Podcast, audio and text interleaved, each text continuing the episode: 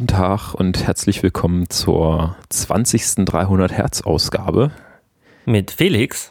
Und dem Huckel. Hallo. Das war ja irgendwie total professionell. Äh, Als ob wir es geübt hätten, oder? Wahnsinn. Und dabei haben wir ja, eigentlich genau zwei Monate nicht mehr gepodcastet. Ja, und wir haben auch echt bloß 20 Folgen gebraucht, ehe das so klingt, wie es jetzt klingt, ne? Finde ich gut. Ja, äh, aber auch nach zwei Monaten sind wir wieder aus dem, äh, ja, weiß nicht, aus was sind wir rausgekommen? Aus dem Sommerloch ja nicht mehr, aus dem äh, weiß nicht, äh, Spätsommerloch. Die Depression ist eigentlich voll im Gange. Ja. Nee, natürlich haben wir uns so stark mit Gitarrenspielen beschäftigt, dass wir dann irgendwie gar nicht mehr zum Podcasten gekommen sind. Das stimmt. Hm. äh, ja, und eigentlich. Was hast du so gemacht? Ja, warte, äh, warte äh, ich wollte gerade noch sagen, eigentlich wollten wir heute auch wieder so eine Live in Leipzig Variante machen. Das hat jetzt äh, diesmal dann doch noch nicht geklappt, aber nächstes Mal gibt's dann wieder live in Berlin, wenn ich das richtig jetzt schon von dir gehört habe. Genau, ich bin in zwei Wochen, nämlich am, das ist der, ich glaube, 27. und 28. bin ich in Berlin. Denn ähm, ich scroll mal hier schnell durch den Kalender. Scroll, scroll, scroll. Ach, jetzt machst du hier schon die, die du bist ich, hier gleich regelmäßig, oder wie? Nee, nee, nee, ich will bloß das genaue Datum hier wissen, denn genau, am 27. spielen Motorhead in Berlin. Mhm. Äh, falls da Hörer zugegen sind, äh, wäre cool. Und am Samstag können wir podcasten. Und dann fährst du wieder zurück? Ja, Samstag irgendwann, denke ich mal. Sonst könnte man ja auch mal ein Hörerbier heben. Das äh, ist auf jeden Fall eine Variante. Ja, dann könnte ich auch äh, Sonntag zurückfahren. Das wäre nicht das Problem. Dann müssten mal die Hörer die Werten äh, in den Kommentaren oder so äh, Interesse bekunden oder über okay. Twitter oder irgendwie dann, sowas. Dann können wir ja jetzt äh, offiziell mal am 28.11. zum Hörerbier aufrufen in Berlin. Genau. In einer Kneipe deiner Empfehlung. Ja. Cool. Bin ich mal gespannt. Ja, und wenn sich äh, nur drei Leute melden, dann hm, machen wir es trotzdem. Natürlich. Äh, gut, ja, so, und jetzt äh, zum Kern des Pudels. Äh, denn es handelt sich ja hier um einen Gitarren-Podcast und jetzt äh, hat sich ja natürlich in den zwei Monaten auch schon wieder so einiges getan. Und der Grund, warum wir uns eigentlich auch gerne hätten sehen wollen, ist, dass ich ja in der Zwischenzeit mir eine neue Gitarre gekauft habe und das kommt mir gar nicht so lange hervor, aber muss ja dann wohl so sein. So schön ist es also mit ihr. ja, nee, also auch, ich dachte irgendwie so, ja, haben wir da doch wirklich noch nicht drüber gesprochen? In der letzten Folge habe ich nur drüber nachgedacht, dann habe ich nochmal in die Shownotes geguckt und ja. Also oh, in der letzten Folge hatten wir über meine neue Gitarre gesprochen und du hast gesagt, du hast eventuell eine in Aussicht. Genau, ja. Dass du mal nach Hannover fährst und die auscheckst. Ja, äh, nach Minden, um genau Ach, zu nach sein. Minden, okay. Äh, also was für eine Gitarre ist es? Es ist eine Telecaster. Schon wieder, ja. Ich äh, bin Wiederholungstäter. Das ist einfach meine Gitarre. Glorious Telecaster. Was? Glorious Telecaster. Ja, ja. Es ist einfach für mich, das ist es, ja. Irgendwann kaufe ich mir auch nochmal bestimmt ein anderes Modell, aber ich brauchte jetzt nochmal eine Telecaster. Und der Gedankengang dahinter war folgender. Entweder ich, äh, also ich wollte halt nochmal ein weiteres Modell, was nochmal qualität, qualitätsmäßig eine Stufe höher ist, weil meine Telecaster ist ja, wie gesagt, so eine Squire, die ich ja bis auf den Korpus komplett schon ersetzt habe. Und die spielt sich toll und die klingt auch toll, hat man ja hier schon live in Leipzig getestet. Jo. Aber ich dachte mir, okay, ich, also ich würde noch mal versuchen, eine Schippe oben drauf zu legen. Und dann habe ich überlegt, entweder ich baue jetzt komplett eine ganz nach meinen Wünschen, mit allen Teilen, die ich so weiß, die ich gerne hätte. Oder ich gucke noch mal, ob es nicht doch noch mal so ein Modell gibt, was eigentlich für mich alles richtig macht. Ich bin ja so einer, der eigentlich die Vintage-Variante äh, toll findet, also mit Vintage-Tuner und hinten die Doppelreiter äh, auf der Brücke. Sehr gut. Ähm, ähm, aber natürlich hier so, hier äh, wegen Oktavreinheit und so kompensiert. Und ähm, ja, das machen halt die wenigsten irgendwie, finde ich, richtig.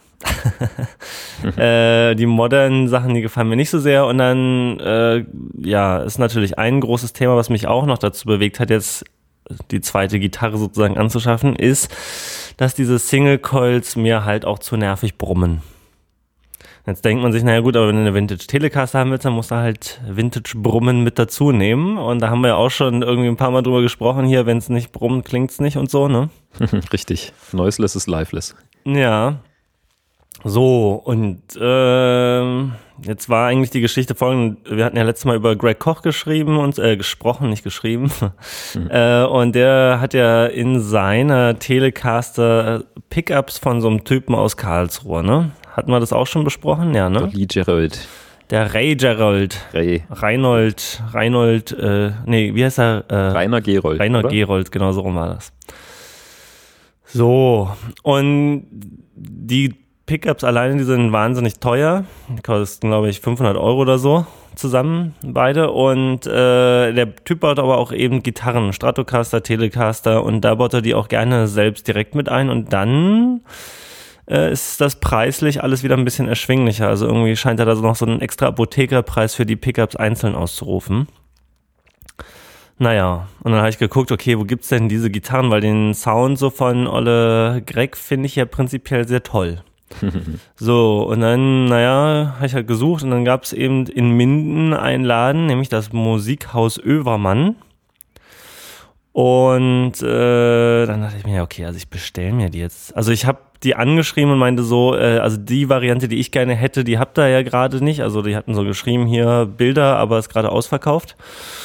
Und ich hätte ja auch prinzipiell gerne lieber Vintage-Tuner, weil die waren da nämlich die Modern-Tuner, die ich nicht so mag und so. Und dann haben die geschrieben, ja, ja, kein Problem. Also äh, du kannst hier noch so ein paar kleine Anpassungswünsche auch gerne loswerden. So bezüglich Farbe und eben welche Tuner daran sollen und irgendwas könnte man sich noch aussuchen, schon wieder vergessen. Ja, und dann habe ich gefragt, so, und wenn ich mir das jetzt aussuche, äh, heißt das dann, dass ich die auch kaufen muss? Und dann meinte der Typ, nö, nö, äh, die Gitarren hier von dem Rainer, die hängen hier nicht lange. Also wenn du die dann nicht mitnimmst, dann äh, ist auch nicht so schlimm. Irgend das heißt, du hast im Prinzip eine, eine Ray Gerald äh, Masterbild-Gitarre. ja, so in etwa könnte man das wohl sagen. Sehr, sehr cool. Ähm, genau, ich kann auch gleich sagen, wie viel die gekostet hat, nämlich 1400 Euro.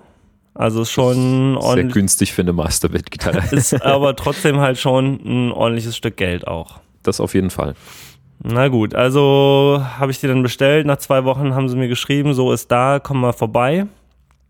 Äh, bin ich dann mit dem Zug hingefahren.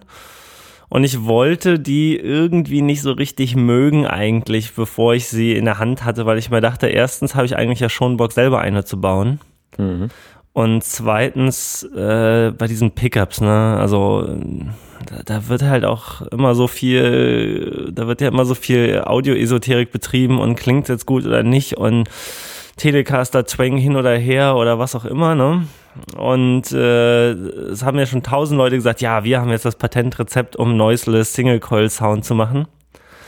Und warum soll jetzt ausgerechnet der Rainer aus Karlsruhe jetzt das Rezept gefunden haben und noch nie jemand anders, ne? Ich dachte, das sind Hamburger, die da drin sind.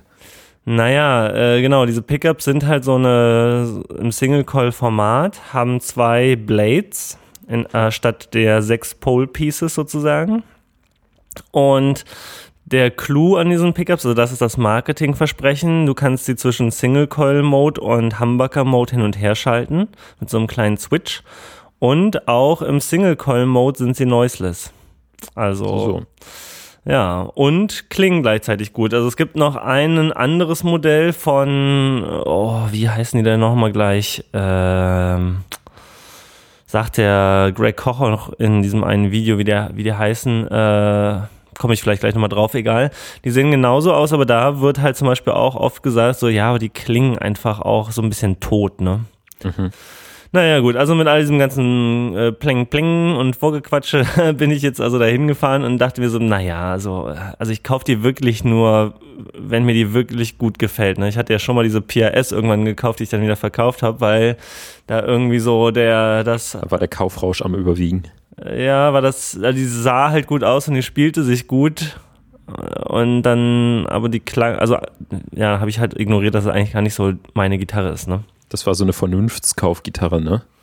Ja. So, die, die war gut verarbeitet, die sah hübsch aus und voll die krasse Qualität und äh, man hätte ja gerne eine neue und. Ja, so in der Richtung, genau. Ja, das, da kommt dann PRS bei raus. naja, auf jeden Fall so bin ich dahin nach Minden gleich samstags um neun als sie, oder um zehn, als sie aufgemacht haben, da in den Laden reingestellt. Ich muss auch gleich mal sagen, das Musikhaus Övermann, also das ist da zwar so in Minden in so einem kleinen Industriebereich, wo sonst nichts ist, aber wenn ihr da in der Gegend wohnt und die irgendwelche Sachen im Angebot haben, die euch interessieren, fahrt da mal hin. Die Leute sind da sehr nett. Die haben auch einen überraschend großen Laden. Von außen sieht der sehr mini aus. Wie so ein kleiner Kiosk, aber der zieht sich dann ewig lang nach hinten. Seit dem Thomann wissen wir ja, dass das nichts heißt. genau, genau. Ähm, nee, also die waren auch wirklich total lieb und nett und noch mit, mit denen auch ewig geschnackt. Also an, in, an der Stelle gleich mal eine Empfehlung, das Musikhaus Övermann durchaus mal zu besuchen. So, dann bin ich da hin und dann war ich so, ja, guten Tag, ich würde jetzt hier also die Gitarre gerne ausprobieren. Dann haben sie mich da in so einen Raum gesetzt. Den Amp, den sie da hingestellt haben, das war jetzt nicht so, also die hatten, die hatten nicht so einen Fender-Style-Amp, sondern es waren alles so, mh, mm, ja, schon eher so in der British Rock-Ecke vielleicht, ja. Was war also, das denn für ein Amp? Ah, habe ich sogar schon wieder vergessen, war irgendwie auch so ein Custom-Dings so. da, ne? Naja, auf jeden Fall haben sie mich dann in so ein Kämmerlein damit eingesperrt. Ich war auch umgeben von, ähm, sagen wir mal, bestimmt 50 anderen Telecastern. Aber alle von, von dem Ray Gerald? Nee, nee, nee, nee. Von den Ray Gerald waren da nur zwei oder drei andere Modelle und die hatten so. auch nicht diese Pickups drin. Okay. Aber da waren halt Fenders und Squires und ach, weiß nicht, äh, hier äh, von G und L. Ach so. Äh, Sur weiß ich gar nicht. Aber es waren auf jeden Fall, war schon eine relativ große Auswahl. So, und dann habe ich mich da hingesetzt und dachte mir, okay, jetzt gucken wir mal, ne? Also erstes, äh, erste Ansage war, oder erster Eindruck war auf jeden Fall, spielt sich schon mal super, also auch bis zum letzten Bund alles sauber zu greifen und zu spielen, schon mal top. Äh, die, also eigentlich gab es an der so erstmal optisch und so auch alles einwandfrei, ne? Nix zu meckern. Und dann halt so ein paar Sachen gespielt und jetzt kann ich halt den Amp nicht, ne? Und dann war das so, hm, ja, Mist, ich hätte mal meine alte Gitarre noch mitbringen sollen, um das jetzt zu vergleichen. Aber gut, jetzt sind ja hier 50 andere Telecaster und habe dann wirklich bestimmt zwei Stunden lang äh, immer mal wieder eine andere Telecaster eingesteckt, also die auch preislich vielleicht sogar noch höher liegen oder äh, sowieso schon einen relativ guten Ruf haben und habe auch äh, die richtigen Single Coils sozusagen gegen jetzt diese Blade Single Coils äh, verglichen.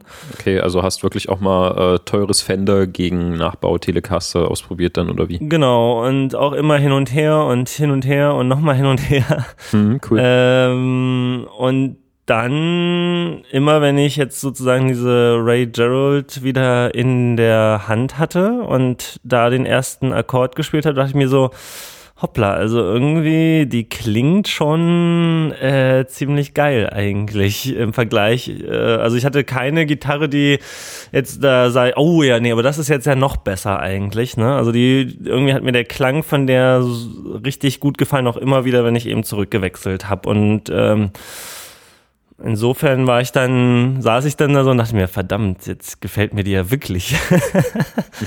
ich bin ja, wie gesagt, mit so einer Skepsis angereist, ne? Und dann war das aber wirklich so, die Skepsis und so, die Vernunft wollte dann noch sagen, naja, aber bist du jetzt wirklich sicher und 1400 Euro und klingt dann wirklich so gut? Und dann immer wieder gewechselt, immer gewechselt. Hm, verdammt, die klingt wirklich ziemlich gut. und äh, naja, dann eben als besonderer Bonbon ist ja eben noch dieser Switch auf den Humbucker-Mode, wo man halt auch wirklich also man kriegt jetzt nicht wahnsinnig mehr Boost, aber schon, also es macht auf jeden Fall mehr Druck. Also es kommt auch ein bisschen auf den Amp an, an dem man den, äh, wo man, also äh, es kommt auf den Amp an, dass man diesen Effekt oder diesen Switch auch wirklich stark wahrnimmt. Also ich habe auch schon mal einen Verstärker dran gehabt, wo der Switch auf Humbucker gar nicht so einen großen Unterschied gemacht hat. Also clean wie mit ein bisschen Drive. Aber zum Beispiel bei meinen beiden Amps hier, also dem Mesa und dem Fender, da, da geht so richtig direkt die Post ab und bei dem Amp, äh, bei dem Musikhaus Övermann ebenso. Naja, und dann nach so zwei oder drei Stunden da rumömmeln, bin ich dann da wieder aus dem Raum geschlichen und habe gesagt, okay, nehme ich. sehr, sehr cool. Ja, äh, ja, und jetzt. Das, das war jetzt auch wirklich so vom, vom Sound das, was jetzt an deine Tele gut rankam und was du gesucht hast. Ja, also ähm, die, du kannst dich an meine noch erinnern, die hat ja auch nicht so diesen super schrillen Twang, sondern die ist ja auch so ein bisschen wärmer und voller, ne? Genau.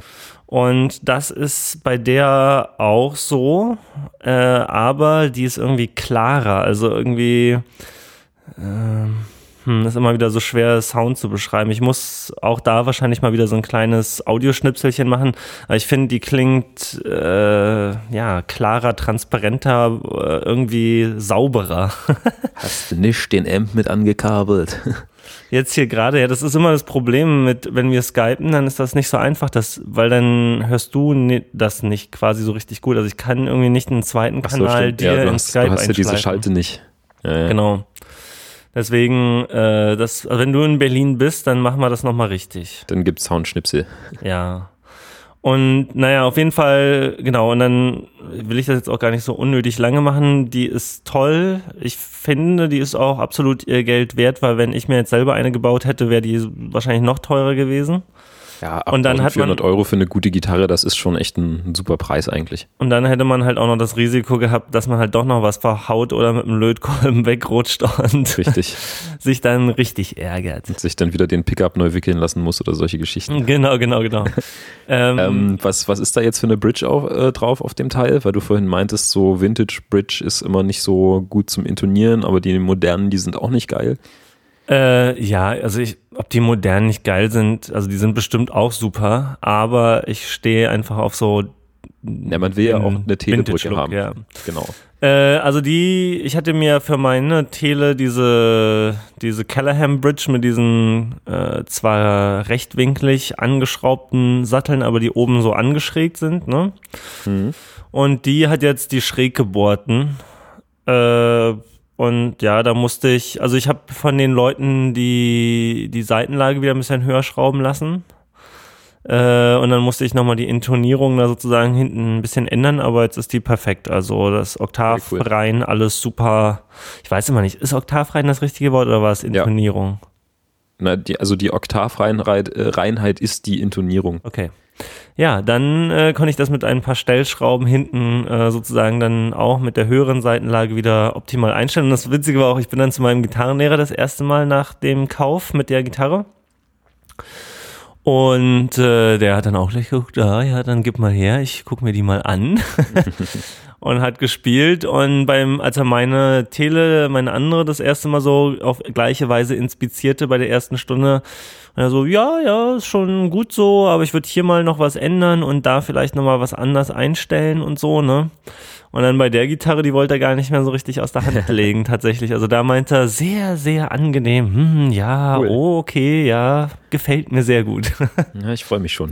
ja, genau. Also äh, zum Beispiel die dann auch mal ja, ich meine, wir haben bei uns halt im Proberaum keinen Marshall-Verstärker natürlich. Ne? Das müssen wir dann halt mal in Leipzig machen, das so an deine Verstärker ranstöpseln. Ja, das ist ja erstmal nicht notwendig, um sich einen Eindruck von der Gitarre zu nee, verschaffen. Nee, das nicht, aber ich würde, ich wäre mal gespannt, wie die dann auch so durch Marshall klingt.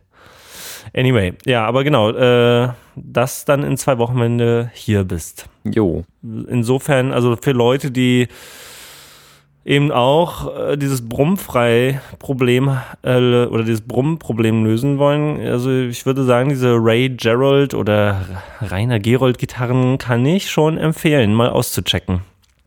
Ähm, also das Die hatten auch alles Mögliche gebaut, oder? Das war jetzt nicht nur Tele und Strat.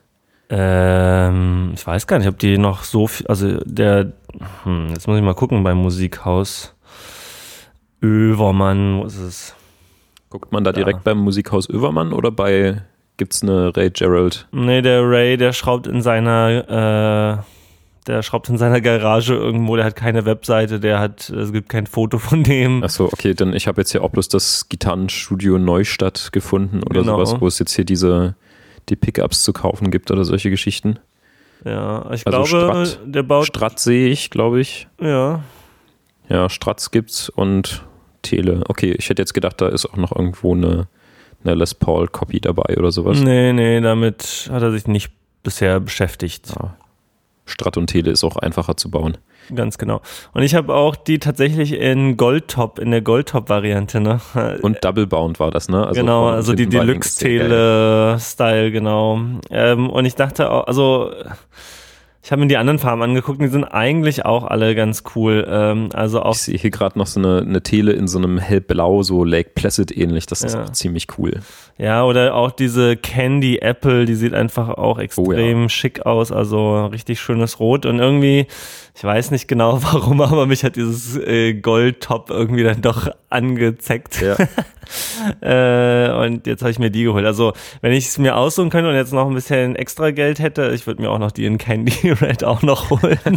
Einfach so, um einmal die, äh, die ganze Palette hier abzufahren. Was auch noch interessant ist, der verbaut Brücken. Ich weiß jetzt gar nicht, ob da eine Marke draufsteht, aber auf jeden Fall ist halt äh, für die tiefen Seiten also für E und A, äh, hat er einen Alu-Sattel oder Reiter und die anderen sind halt dieses, wie nennt man das, Messing oder? Messing? Ja, genau.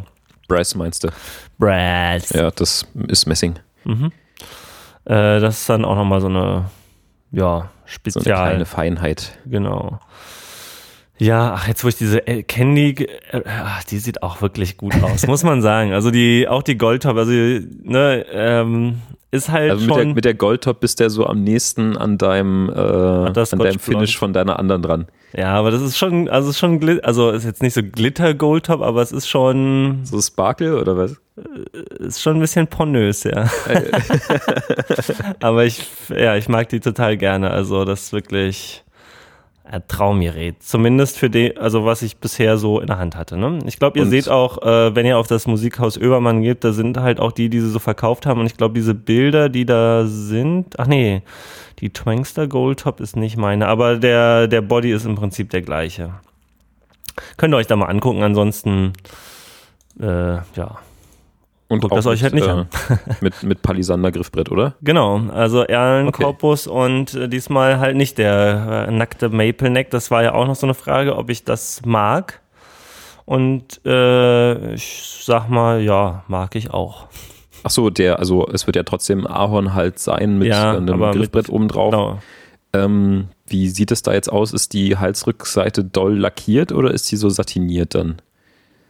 Die ist nicht so wie bei meiner Squire damals, also wo da so Zentimeter dick okay, Lack also nicht so ist. zugelackt. Nee, nee, also ich muss sie vielleicht trotzdem nochmal so ein bisschen mit so einem feinen Schleifpapier mhm. so ein bisschen vielleicht bearbeiten, aber eigentlich äh, habe ich damit auch keine Probleme. Also es ist weder zu lackiert noch äh, zu unlackiert. Ja. Weißt du, weißt du, was es für Lack ist? Also ist wahrscheinlich nicht mm. nitro lackiert, oder? Nee, nee, das ist bestimmt nicht. Schade ja, äh, also der, muss, der Korpus ist nicht. definitiv nicht nitro lackiert und der Hals würde ich auch sagen nicht. Ja, das war erstmal so die Geschichte zu dieser Gitarre. Hat Spaß so, gemacht. Da hat der Huckel eine neue. ja, ja. Ja, die andere, die nehme ich, die liegt jetzt äh, ganz oft so auf meinem riesigen Bett, äh, wo ich dann irgendwie nochmal so abends äh, vorm Wegnicken nochmal ein bisschen mitspiele, damit sie nicht so ganz vereinsamt ist. Auch eine, ein cooler Anwendungsfall eigentlich. Ja. ja. Und du, hast du irgendwelche neuen Gedanken in der Zwischenzeit? Sind ja zwei Monate her. ich, ich nicht, aber Ludwig. ähm, ja, ich kam ja mit der Les Paul an und Ludwig hat sie ausprobiert und meinte, scheiße, ich brauche eine Les Paul. Und ist losgegangen, hat sich eine Les Paul gekauft. So direkt einfach, bam. es, es gab in, äh, in Leipzig, äh, gab es dann auf kleinen Anzeigen äh, eine gebrauchte 214er ist er hin, hat die gespielt, hat die gekauft und jetzt ist er glücklich. Und jetzt seid ihr von, jetzt seid ihr beide irgendwie so eine Les Paul Rocker geworden. Genau, jetzt, äh, also er halt auch jetzt. Der hat ja vorher Stratocaster immer gespielt, oder nicht? Äh, ja, genau, und halt auch äh, sehr fanatisch. Ja. Deswegen fand ich es äh, umso lustiger, dass er dann ankam und sagte, ach scheiße, hier komm, Les Paul ist eigentlich wirklich genauso geil, wie du es immer gesagt hast. verstehe, verstehe kann er ja dann hoffentlich auch irgendwann mal noch selbst berichten. Ja. Ähm, ja, ich habe mir einfach so ein paar Kleinigkeiten gekauft auf, äh, aufgrund des Les Pauls Kauf und, ähm, und zwar habe ich mir ein bisschen Werkzeug bestellt. Ich weiß nicht, ob ich es in der letzten Folge schon erzählt hatte, dass ich es bestellt hatte, aber da kam es ja, ja, noch, da genau, da kam es ja noch nicht an, weil da ähm, irgendwie die, die Bude vom Online-Shop dann gerade in Urlaub ging, als ich es bestellt hatte oder sowas. Naja, jedenfalls kam in der Zwischenzeit das Werkzeug an das war jetzt bloß so ein, so ein bisschen Mini-Krams. Ich habe mir noch so einen zweiten Einstellschlüssel für den äh, Halsstab bei der Les Paul bestellt. Das ist äh, auch so ein schwieriges Thema. Das ist ja ein, äh, ein Imperial Maß, das ist ja zöllisch, das Teil. Zöllisch? ja. Zöllisch. Zöllisch schlecht. ja. Ähm, ja, und findest ja hier kein Werkzeug für, also musste irgendwie beim Musikalien Heini kaufen. Ja. Und bei der Gitarre war halt nur einer dazu und äh, ich bin dann aber immer so einer, ich will eigentlich in, in allen Gitarren und Koffern, in denen ich das Ding transportiere, wenigstens irgendwie ein so ein Werkzeug liegen haben, was so essentiell für diese Gitarre ist. Denn wie das immer so ist, man hat nur eins und das packt man dann immer um und äh, genau dann, wenn man es mal braucht, hat man es vergessen umzupacken oder solche Geschichten. Naja, jedenfalls habe ich jetzt noch so einen kleinen Schlüssel und was ziemlich cool ist, ähm, da gab es noch so ein äh, kleines Multitool. Äh, ich gucke mal, ob ich das gerade finde und dir einen Link schicken kann. Ich versuche es mal zu beschreiben. Es ist eigentlich wie ein, wie ein kleines abgewinkeltes Blech. Ähm, und beide Seiten sehen aus, als ob du eine, eine, Krokodilklemme öffnest. Also eine Seite hat Zacken und eine Seite ist glatt. Mhm. Jeweils, in, jeweils in unterschiedlichen Richtungen und ähm, im Prinzip ist es dadurch ein, äh, ein universeller Schraubenschlüssel. Also der passt sich jeder, jeder Muttern- oder Schraubengröße dadurch an, je nachdem, wie viele, wie viele Zacken du davon benutzen kannst. Okay. Und das ist ähm, ziemlich cool, weil es halt wirklich ein flaches Stück Blech ist. Das heißt, du musst äh, nicht unbedingt äh, eine Poti-Kappe abziehen, äh, nur um diese kleine Mutter darunter mal wieder festzuziehen, weil sich die ja manchmal doch ein bisschen lose wabbeln. Und äh, dadurch, dass es äh, ein bisschen schräg gebogen ist, hast du auch gleichzeitig äh, einen ganz netten Hebel, um diese äh, Potikappen aber auch abzuziehen, wenn es wirklich sein muss. Mhm, mh. ich habe das bei der, ich habe das bei der Les Paul mal mit einem mit einem Schraubenzieher versucht und mir da fast so ein, so ein Poti geschrottet und ja. ähm, dieses kleine Werkzeug, das schiebt sich wirklich unter, unter beide Seiten äh, sehr schmal drunter und man kann es dann so leicht nach oben weghebeln. Also das ist schon mal sehr, sehr cool. Und wirklich alles, was, äh, was an der Les Paul anfällt, kann man damit äh, festziehen oder, äh, oder lose schrauben. Ähm, also man kann halt die Bridge verstellen an diesen kleinen Rädchen, die da dran sind, die Thumb Wheels. Ähm, man kann die Klinkenbuchse festziehen, man kann die Potis festziehen und ähm, das Blech ist genauso dick, ähm, dass das Teil perfekt in die Schrauben vom Tailpiece passt. Jetzt will ich also, das aber wirklich mal sehen. Das ja, klingt ja nach einem fantastischen Tool. Äh, Werkzeug. Ich bin hier gerade auf einer, auf einer ganz schrecklichen Website, über die ich dann gleich noch abraten muss. Bei der habe ich es zwar bestellt äh, und das ist auch alles ganz gut hier, was die im, im Sortiment haben, aber die, die Website von, von RAL Guitars, die ist wirklich ganz, ganz doll schlimm. Also wirklich richtig eklig. So, Multi, Multischlüssel-Spanntool. Hier kommt der Link. Hier kommt der Link. So, ist im Skype drin. Aha, okay. Ich klicke auch, damit, damit ich mitreden kann.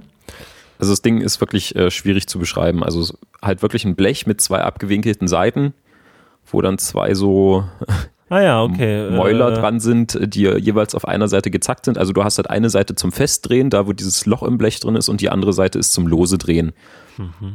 Ich verlinke das dann auch mal in Show Notes und man sieht es dann ganz gut. Man kann den, den Toggle-Switch mit festziehen, wo man sich sonst mit äh, so kleinen flachen Zangen immer ziemlich einen abkrampft. Ist auch noch ein Bild daneben, wo er dann halt äh, unter einem Poti-Knopf äh, diese, diese Mutter festschraubt.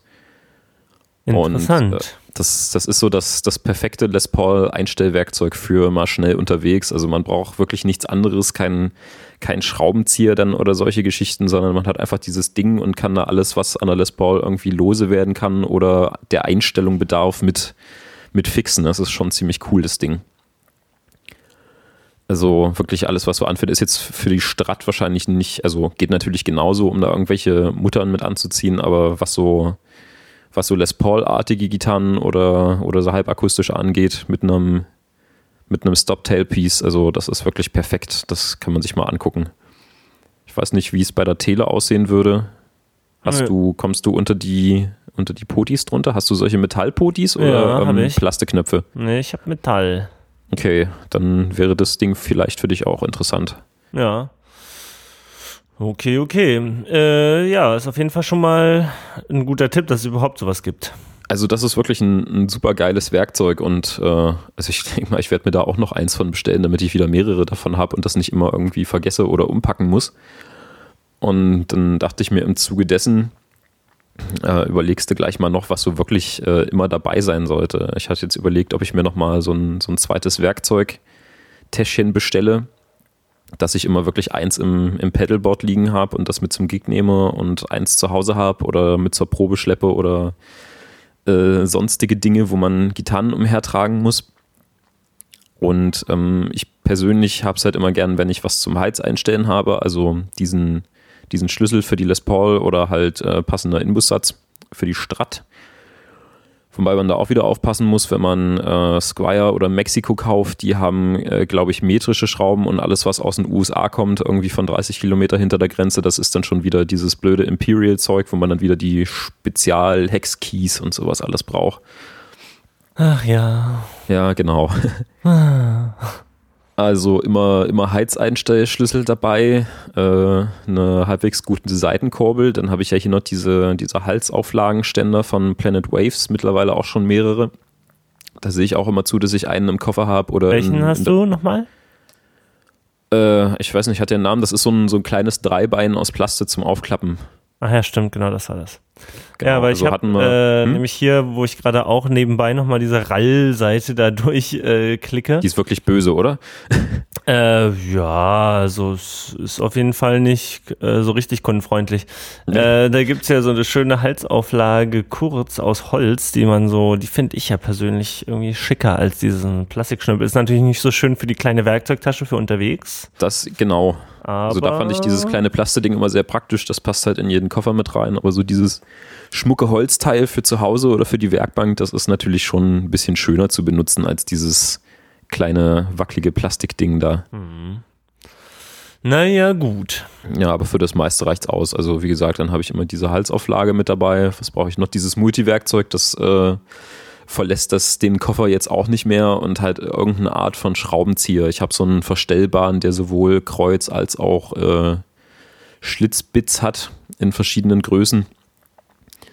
Das ist wirklich so ein Ding, wo man, äh, wenn man doch ein bisschen mehr mit einer Gitarre unterwegs ist, mal immer darauf achten sollte, dass man so die paar Sachen immer dabei hat.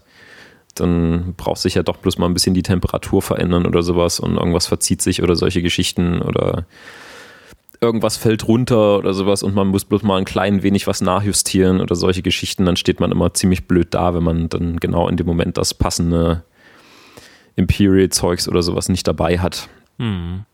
Ist dann halt immer noch die Frage, wie man es am besten mitnimmt. Ich habe ja dieses äh, Werkzeugset von Ernie Ball, da ist wie so ein kleines Federmäppchen dabei, wo alles seinen Platz hat.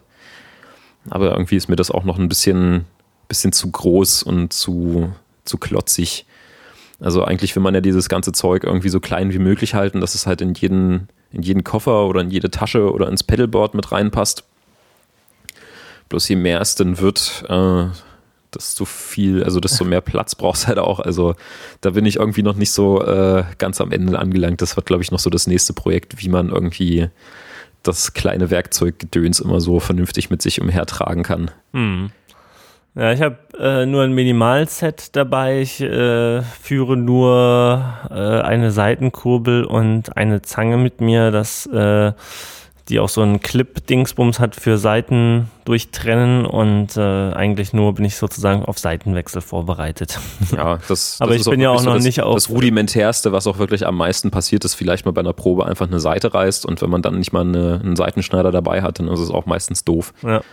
Gerade bei dir, du bei diesen Vintage-Tunern, da braucht man ja wirklich eine. Ansonsten ja. zieht man es halt durch und äh, wurstelt dieses Ende von der Seite, was viel zu lang ist, dann noch irgendwo durch, aber. Ja.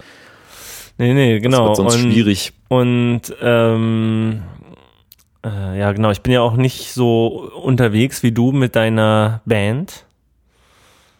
Ne? Ihr spielt ja immer mal wieder so für andere Leute an anderer Stelle und dann kriegt genau. ihr, werdet ihr auch noch dafür bezahlt. Das heißt, da muss alles sitzen.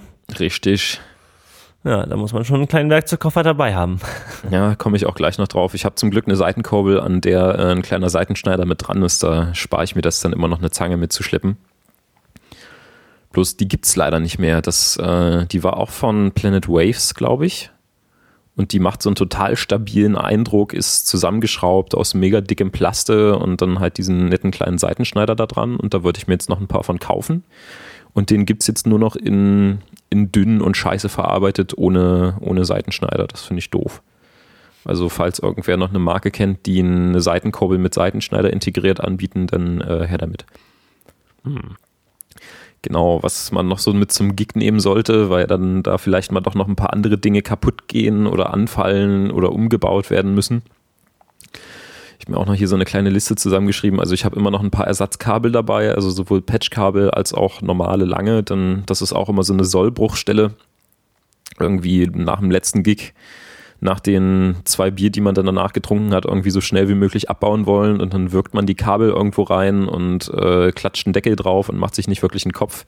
Und dann liegt es irgendwie zwei Tage im Transporter, bis man es dann wieder auspackt, ist es dann schon zu spät. Und das ist immer ganz gut, dass man da nochmal etwas dagegen dabei hat. Ansonsten Ersatzseiten, äh, natürlich, das ist ja, das muss halt einfach sein, sonst wird es peinlich. also wer, also selbst wenn ich zur Probe gehe, sehe ich zu, dass ich irgendwie ein, zwei Pakete Ersatzseiten dabei habe. Mir ist zwar noch nie eine beim Gig oder bei einer Probe gerissen, aber das ist immer so das, das Schlimmste, was ich mir vorstellen kann und wo ich dann immer große Angst vor habe. Ja, ich habe immer das ein Paket im Gitarrenkoffer dabei, äh, zwei wenn du zwei Pakete brauchst, dann. Ja, ich denke immer für die anderen noch mit. Ach so, verstehe. Also ich, ich brauche eigentlich nie Ersatzpakete, aber in der alten Band früher äh, hat es unser anderer Gitarrist irgendwie bei jeder zweiten Probe hinbekommen, irgendwie mindestens eine Seite durchzufeuern. Wow. Was ich auch nicht verstanden habe. Ich meine, der hat schon Elfer Drähte gespielt. Und dann dachte ich mir, okay, äh, eine, falls bei mir was passiert und noch irgendein Paket für die Dummheit der anderen, ist immer ganz gut. Ähm, ja, also auf jeden Fall Ersatzseiten und wenn es dann zum Gig geht, nehme ich immer noch eine Ersatzgitarre mit. Also kann man entweder so nutzen, dass man, wenn man äh, verschiedene Tunings spielt, dass man halt nicht großartig umstimmen muss, sondern dass man dann einfach nur die Gitarre wechselt, beziehungsweise wenn halt wirklich mal beim im Song eine reißt, dass man dann irgendwie nicht mit vier, fünf Seiten weiterspielen muss, sondern man nimmt sich halt schnell die andere und dann geht's weiter, kommt ein Schlagzeugsolo zwischendurch und dann passt das schon muss man aber auch immer den, den Platz dafür haben. Denn wenn man nämlich mal eine Ersatzgitarre mitnimmt, dann will man sich nämlich auch einen Ersatz-Amp mitnehmen. Dann hat man noch ein Case mehr, das mitgeschleppt werden muss und dann wird es schon äh, knifflig, weil denn der Schlagzeuger sagt, äh, die Trommeln müssen aber auch noch ins Auto. aber dann ist halt die halbe Karre, wenn man einen mittelgroßen Transporter hat, schon mal voll, eigentlich nur mit Gitarrentaschen und Amps. Naja, muss man durch als Gitarrist. Ja. Äh, dann sehe ich auch immer zu, dass ich äh, eine komplette Box mit äh, halbwegs frischen Plex dabei habe, die nicht schon alle rund gespielt sind. Und irgendwas, um mir die ans äh, Mikrofon zu stecken. Dann gibt es ja auch diese netten kleinen Gummihalterungen, wo man die so reinklipst dann. Ja, da hast du mir mal eine geschenkt. Hm, genau, die sind äh, sehr praktisch. Ich habe es ja. bis jetzt auch noch nicht so oft hinbekommen, äh, mal einen Pleck zu verlieren beim Spielen, aber es ist doch immer sehr beruhigend, wenn da noch ein paar hängen ähm, Gibt es ja dann auch noch in abgespaceden Varianten, wo man sich dann auch noch einen Slide und solche Geschichten mit an Mikrofonständer schrauben kann. Äh, da bin ich persönlich sehr vorsichtig mit. Also ich weiß noch, als wir damals hier beim, ähm, na, wie hießen sie, die Psychedelik-Truppe? Äh, in Leipzig, als wir da, Sun. Genau, da hatte ja der Gitarrist auch ein paar Slides vorne am, am Mikrofon hängen und äh, die waren halt alle nach dem Gig verschwunden. Tatsächlich? Weil sich da, weil sich da ein paar äh, Fans dachten, ach naja, ähm, nehmen wir halt mal den Slide und die restlichen Plektren mit. Wirklich? Ja. Das habe ich gar nicht mitbekommen. Ja, das, das war eklig. Das äh, verstehe ich auch immer nicht. Ähm, das war auch, äh, als ich beim, beim vorletzten Black Label Konzert war, da als ich dann bei dir übernachtet hatte, ähm, da sind auch Leute ausgerastet, die unbedingt die Setlist von der Bühne klauen wollten. Und die Security-Menschen, die dann aber langsam schon da hinten geschoben haben, weil die halt das Zeug von der Bühne abbauen wollten. Und es ist halt gefährlich, wenn man da nebenbei rumrennt, wenn man da schwere, große Sachen durch die Gegend trägt. Die haben da halt versucht, irgendwie alles zu klauen, was nicht nied- und nagelfest ist. Also das geht halt gar nicht. Da muss man auch echt ein Auge drauf haben. Mhm. Gerade wenn man dann irgendwie vor so einer besoffenen Fußballtruppe spielt. Das kann, das kann, das kann lustig sein, das kann dann aber auch ausarten. Und äh, sollte man halt nicht so viel Zeug rumliegen lassen, was irgendwie äh, interessant und klein und schnell einzustecken ist.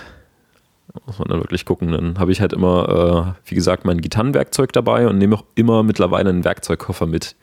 So in Vollausstattung mit allem drum und dran. Dann, so jedes Mal, wenn ich ihn nicht dabei hatte, genau dann fiel irgendwas an, wo man dann doch mal irgendwie noch einen Hammer und ein paar Schrauben brauchte, weil irgendwas kaputt ging oder irgendwas nicht gehalten hat oder bei der letzten Mucke irgendwas liegen geblieben ist, was man dann irgendwie improvisieren muss. Auf jeden Fall braucht man auch immer Tape und Kabelbinder. Das ist so nach Ersatzseiten eigentlich mit das Wichtigste, was man dabei haben das sollte. Stimmt, ja. Also sei es schon irgendwie, um um schnell mal bloß das Kabelgewirr auf der Bühne in den Griff zu kriegen. Äh, oder man baut noch irgendwas an der FOH, wo irgendwas mal wieder kaputt gegangen ist oder sonst irgendwo umherhängt und stört. Also Kabelbinder und Tape ist, äh, sollte in jedem Gitarrenkoffer oder auf jeder Tour mit dabei sein. Kann man ganz gute äh, Techniker, die weder Kabelbinder noch WD40 noch äh, Tape dabei haben, die taugen nichts. Kann man, glaube ich, mal so ganz gut verallgemeinern. Ja, ja durchaus. Also äh, da bei uns im Proberaum gibt es zumindest alles von diesen Dingen auch.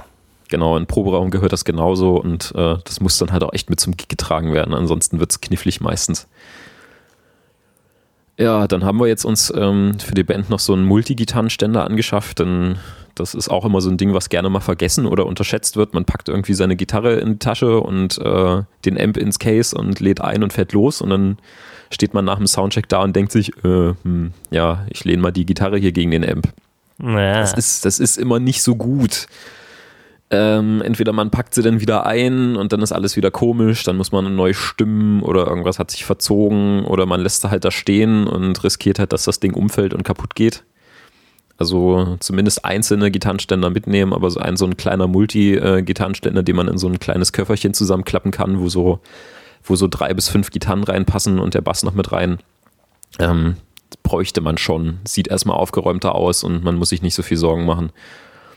Da gibt es wahrscheinlich auch nochmal gute und schlechte. Wir haben jetzt dieses, äh, dieses Rock-Case-Teil, da bin ich nicht so von begeistert, weil der ziemlich wackelig ist, aber der ist wenigstens klein und schön zusammenfaltbar und hat seinen eigenen Koffer.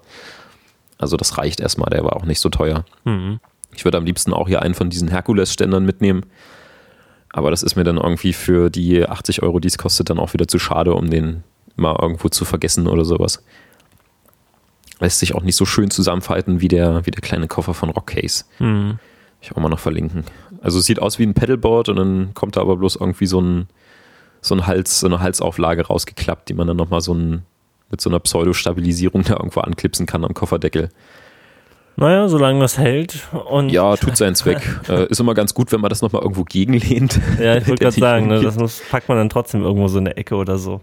Ja, ja, genau. Aber so äh, halt, dass da möglichst keiner hinkommt und keiner rankommt. Und dann macht das schon Sinn. Ähm, es ist auch immer sehr zu empfehlen, dass man wenigstens ein eigenes Gesangsmikrofon mitbringt, falls das für einen wichtig ist. Denn da kann man sich auch nicht immer darauf verlassen, dass Techniker, die vor Ort sind, äh, von denen man noch keine Ahnung hat, da irgendwie was Vernünftiges mitbringen. Ich meine, ob es jetzt der Unterschied zwischen einem SM58 und einem Beta 58 macht, das ist nur wirklich Hupe, wenn es gestellt wird, aber ähm, ich fühle mich immer ganz gut, wenn ich meinen Beta 58 noch im Koffer habe und man kommt an und sieht da schon wieder das große äh, T-Bone-Pranken oder irgendwas anderes, dann kann man das dann nochmal schnell für sich tauschen viele Sänger haben da auch irgendwie immer so die Probleme, in fremde Mikrofone reinzusingen, weil sie es eklig finden oder sowas. Also, ich glaube, das ist, das ist beim, äh, beim Rock'n'Roll eher nebensächlich. da kommt man nicht drum rum seit wir mal bei ein paar betrunkenen Fußballclubs gespielt haben, die auch echt mega cool waren, ähm, nehme ich mir auch immer Gehörschutz mit. Äh, also nicht, um äh, die auf der Bühne beim Spielen drin zu haben, äh, sondern um beim Abbauen danach vom äh, Gegröle nicht äh, von der Bühne gefegt zu werden. Das war wirklich heftig. Da haben wir in solchen Festzelten gespielt und äh, wir waren dann halt fertig und die Jungs, die haben da, glaube ich, lauter geschrien, als wir vorher gespielt haben und das muss man erstmal schaffen. Wow. das, das, das war böse. Also Gehörschutz für Auf- und Abbau ist immer ganz gut, gerade wenn man irgendwie noch mit äh, Traversen rumhantieren muss oder irgendwelche Dinge, die laut quietschen können. Äh, das haut einen da auch regelmäßig um. Ich habe letztens mit einem äh, Kumpel eine Bühne aufgebaut und äh, das war auch sehr, sehr eklig, was da an Geräuschen produziert werden kann, wenn so ein Ding dahingestellt wird. Okay. ja, Arbeitshandschuhe sind auch immer ganz gut. Dann ist auch ein bisschen doof, wenn man da noch irgendwo mit anpacken will oder muss und äh, danach nicht mehr Gitarre spielen kann. Das musste ich auch schon schmerzlich lernen. Da hat es auch ein paar Auftritte gebraucht, bis ich mir dachte, okay, ich lege mir mal so einen Vorrat an Arbeitsschutzhandschuhen zu. Einfach so eine dünnen, gummierten, dass man vernünftig tra äh, Dinge tragen kann, die reichen schon. Da braucht man jetzt nicht irgendwie so eine, so eine fetten Bauarbeiterklötze an Pfoten. Okay. Aber einfach bloß irgendwas, äh, dass man sich die Hand nicht kaputt macht, wenn man da irgendwo mit, mit kantigen, ekligen, schweren Sachen hantieren muss. Meistens ist es ja dann zum Glück bloß noch so, dass ich meinen Amp auf die Bühne trage und die Gitarre anstecke und fertig ist der Lack. Aber wenn man dann doch noch ein bisschen mehr mit anpacken muss, äh, allein schon, wenn es ums Auto einladen geht und äh, man hat einen Transporter, den man nicht kennt und man will dort einfach nur einen Sitz ausbauen, das kann auch schon mal eine Angelegenheit von einer Stunde werden, bis man da irgendwas rausgefunden hat. Und wenn dann da noch eine scharfe Kante irgendwo zutage kommt, von der man keine Ahnung hatte, dann sieht es schon mal böse aus. Die gemeine, fiese, scharfe Kante. Ja, genau. Und ansonsten, äh, genau wie beim Campen, irgendwie eine Kopf- oder eine Taschenlampe mitnehmen. Dann, gerade wenn man kleinere Mucken spielt, wo dann nicht noch irgendwie ein DJ oder eine Band nach einem auftritt, da ist dann halt auch irgendwann mal das Licht auf der Bühne aus, weil der Techniker auch abbauen will. Und entweder der hat dann noch einen Baustrahler bei und von irgendwo kommt Strom, aber wenn man dann doch mal noch irgendwas in seiner Tasche oder im Case rumwühlen will, dann hilft das auch nicht viel. Ne? Es ist immer ganz gut, noch irgendwo ein kleines Geleuchte dabei zu haben, was vielleicht nicht unbedingt das Smartphone ist, dann das macht man sich auch gern mal kaputt, wenn man schwere Dinge trägt. Also noch irgendwie eine Taschenlampe mit einstecken und dann ist man eigentlich schon ganz gut unterwegs, denke ich. Ich weiß nicht, was, äh, was hast du noch äh, dabei, wenn du außer Haus irgendwo spielst? Das mache ich ja nicht so oft. noch nicht. Noch nicht. Äh, ja, ich nehme einfach alles mit, was nicht bei drei auf den Bäumen ist. Ähm, ich habe ja, wir haben ja, äh, ich habe ja, warte mal, das letzte Mal habe ich noch von habe ich da schon erzählt, dass wir jetzt wieder so eine richtige Band mit Schlagzeuger und Bass und so ähm, formieren? Nee, glaube nicht. Ja, haben wir jetzt wieder gemacht. Also dieses kleine Spaßprojekt mit dem Autofahren und so, ne? Das, das mhm. war jetzt erstmal das kleine Spaßprojekt und jetzt machen wir auch wieder richtig mit. Aber ausgehend vom Spaßprojekt, oder? Nee, nee, jetzt äh, schon fast wieder eher so in die alten Gewässer, aber mit anderen Leuten und noch ein bisschen anderer Druck. also so. Diesmal mit Gesang? Ja, auch mit Gesang. Cool. Äh, genau, und da haben wir am Mond, nee, am Dienstag äh, dieser Woche äh, haben wir uns in den Proberaum begeben und haben da halt mal den ersten Song quasi so ein bisschen ordentlicher aufgenommen. Aha. Und da. Das heißt, es gibt schon was zu hören von euch. Äh, bald. Ich muss das noch mixen und so. Ich kann dir nachher auch mal so einen Rough Mix schicken, damit du mir mal sagen kannst, ob der so von der Balance her stimmt, weil ähm, mhm. der soll jetzt auch mal Stereo sein. Ah, so. Und das ist immer schwierig, das richtig hinzubekommen.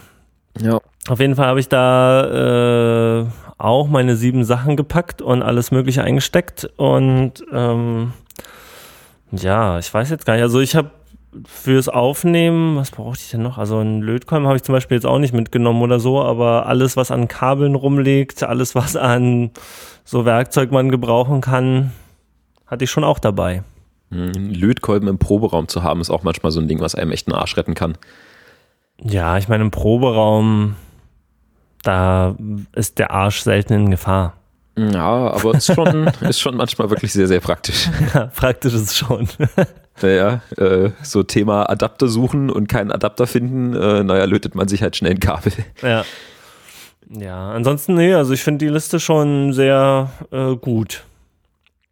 Da ist man auf jeden Fall schon mal ganz gut mit ausgestattet. Ich behalte das mal weiter im Auge, denn, also gerade bei so Ersatz-Amps dachte ich mir bis jetzt auch immer so, ah, krass, also wir sind ja so dekadent, dass wir was machen und schleppen die Dinger halt mit, weil wir es können. Es war aber auch schon mal echt ganz gut, denn äh, bei einer Mucke, so ein, so ein Feldweit- und Wiesengig, da ist halt irgendein Betrunkener beim Pinkeln gehen übers Kabel gestolpert und dann war halt äh, mal kurz der Strom auf der Bühne weg. Dann wurde ein Schlagzeugsolo eingestreut und als dann der Strom wieder da war, brummte auf einmal der M vom Ludwig ziemlich oll und heftig. Okay. Weil da mal eine eklige Spannungsspitze mit durchkam wahrscheinlich und äh, danach konnte er den Amp einschicken. Es ging jetzt beim Gig noch, aber noch einen hätte man damit jetzt nicht spielen wollen. Da ist es dann ganz gut, dass wir jeweils dann immer noch mal einen, einen Top-Teil dabei haben, das man austauschen kann. Ja, durchaus, durchaus. Ja. Ähm, aber kommen wir zur allseits beliebten Kategorie Huckel nimmt im Proberaum Dinge auf. Ah, ja, ja. äh, ja, da, das ist ja ein Thema, was mich ja seit Anbeginn dieses Podcasts beschäftigt. Und ich hatte ja auch schon mal hingewiesen hier auf zum Beispiel dieses, äh, das alternative Handbuch oder wie das heißt, ne? Heißt das so? Ich glaube. Äh, von diesem Moses Schneider, der zum Beispiel Tokotronic oder die Beatsticks, ich glaube auch gerade die neuesten Alben von beiden Bands hat er wieder aufgenommen und zwar in deren Proberaum quasi. Äh, also alles live aufgenommen und er ist so quasi der Live-Aufnahme-Papst. Das wird mittlerweile wieder cool, oder? Dass man live aufnimmt? Also auch so von, von größeren Geschichten? Ja, also der, der macht das scheinbar sowieso generell und hat auch schon äh, einige Leute damit inspiriert, das auch zu machen. Also es gibt auch so ein paar amerikanische Studiobesitzer, die auch schon diesen Moses Schneider so äh, erwähnen und sagen, ja, der hat schon ein paar ganz coole Ansätze und hat mich auch inspiriert und so finde ich gut, dass dieser, dass dieser Groove des, des Live-Einspielens wieder so ein bisschen zurückkommt. Ich meine, es hat beides seine Vor- und Nachteile, aber wenn es halt wirklich äh, groove-lastige Mucke ist, dann, dann ist es immer cooler, dass wenn man es äh, zusammen einspielt. Ja, also ich meine, wir sind ja jetzt auch noch nicht so krass eingespielte Musiker und sowieso, dass wir jetzt überhaupt richtig ins Studio gehen könnten. Ja, also ich habe, es gibt ja hier diesen anderen Podcast, äh, diesen einen anderen Podcast, äh, Recording Lounge.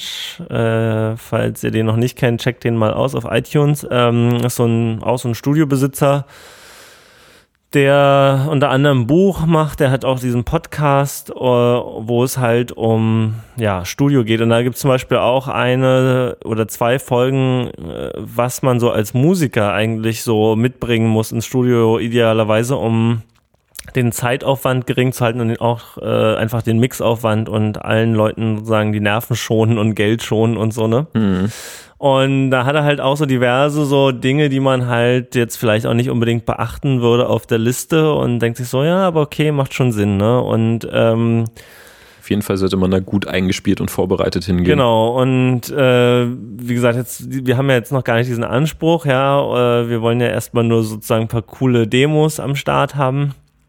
Und dafür reicht äh, Proberaum aufnehmen allemal. Und wenn man sich dann eben noch ein bisschen damit beschäftigt und einen Kopf macht, wie man das aufnimmt, dann kann da schon auch was richtig Cooles bei rauskommen. Und was der zum Beispiel jetzt bei Tokotronic oder den Beatsticks, glaube ich, macht, ist, der, die spielen zwar live, aber ich glaube, sie singen nicht dann noch dazu, sondern. Das ist, ja, das ist meistens Usus, dass man das äh, alles zusammen einspielt äh, vielleicht dann danach die Soli drüber legt, vielleicht noch ein paar Kleinigkeiten korrigiert, wo sich wirklich jemand richtig krass vergurkt hat, aber man jetzt den Take nicht äh, löschen wollte und genau. dann wird halt danach drüber gesungen. Das macht sich so ganz gut, wirklich. Ja, äh, und so haben wir das auch gemacht. Also wir haben jetzt nur einmal äh, kurz noch zum Schluss eine Gesangsspur drüber gelegt. Das heißt, nächsten, nächste Woche äh, wird noch der Gesang jetzt sozusagen aufgenommen, richtig, mit ein paar Takes.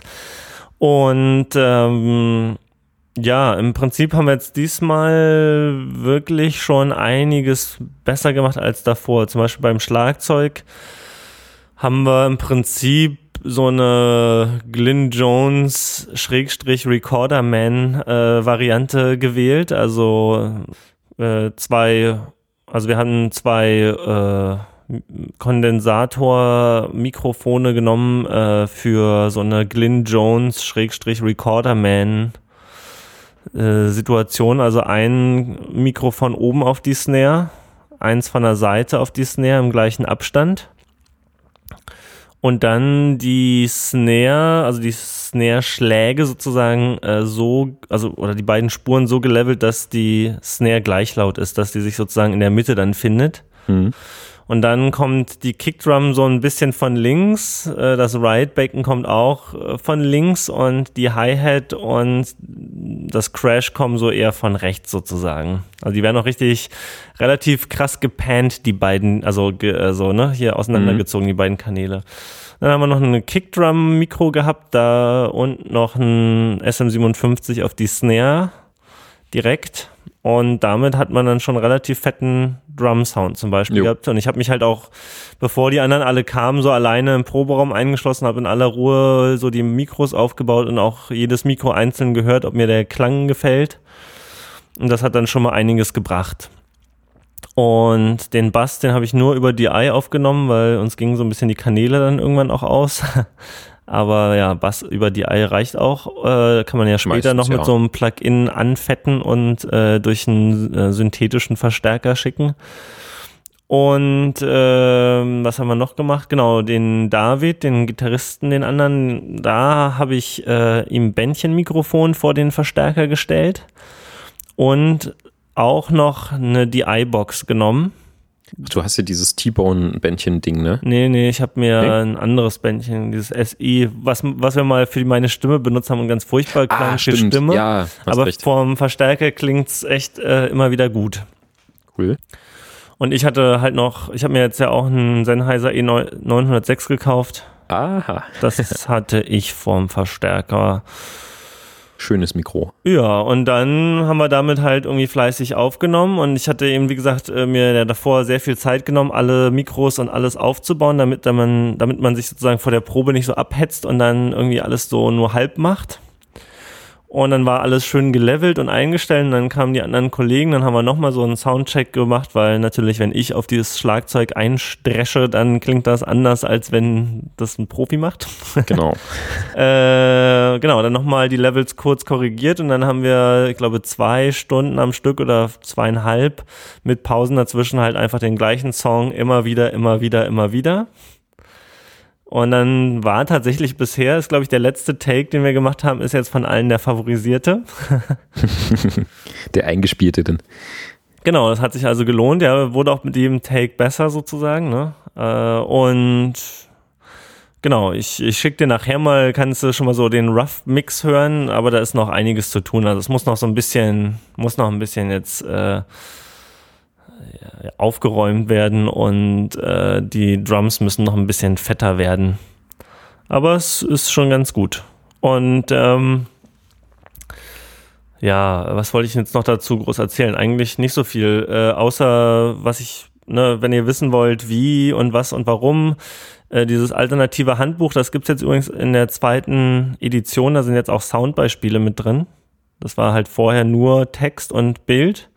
Und jetzt gibt's für verschiedene Aufbauten auch tatsächlich so Sound-Samples drin. Und es kostet irgendwie 9,99 Euro. Also das kann man schon mal machen und kriegt auf jeden Fall mal Inspiration. Ist halt so ein kleines Heftchen. Das habe ich zum Beispiel auch mit in den Proberaum genommen, damit ich immer noch mal nachgucken kann.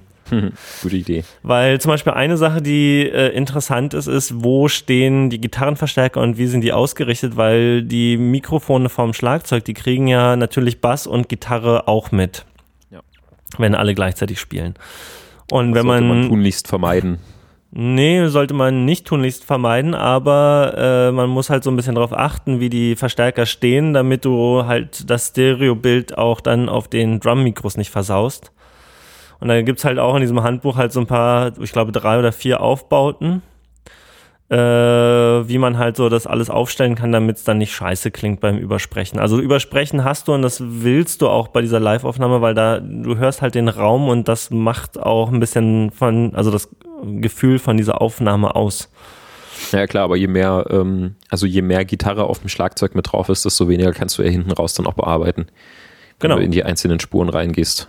Ja. Deswegen sieht man halt meistens zu, dass man halt äh, so wenig Übersprechen wie möglich hinbekommt, wenn man halt wirklich noch an den einzelnen Instrumenten rumeditieren will. Wenn du es wirklich so lebendig wie möglich hinkriegen willst und dass es halt nach Raum klingt, dann ist es wirklich nicht schlimm.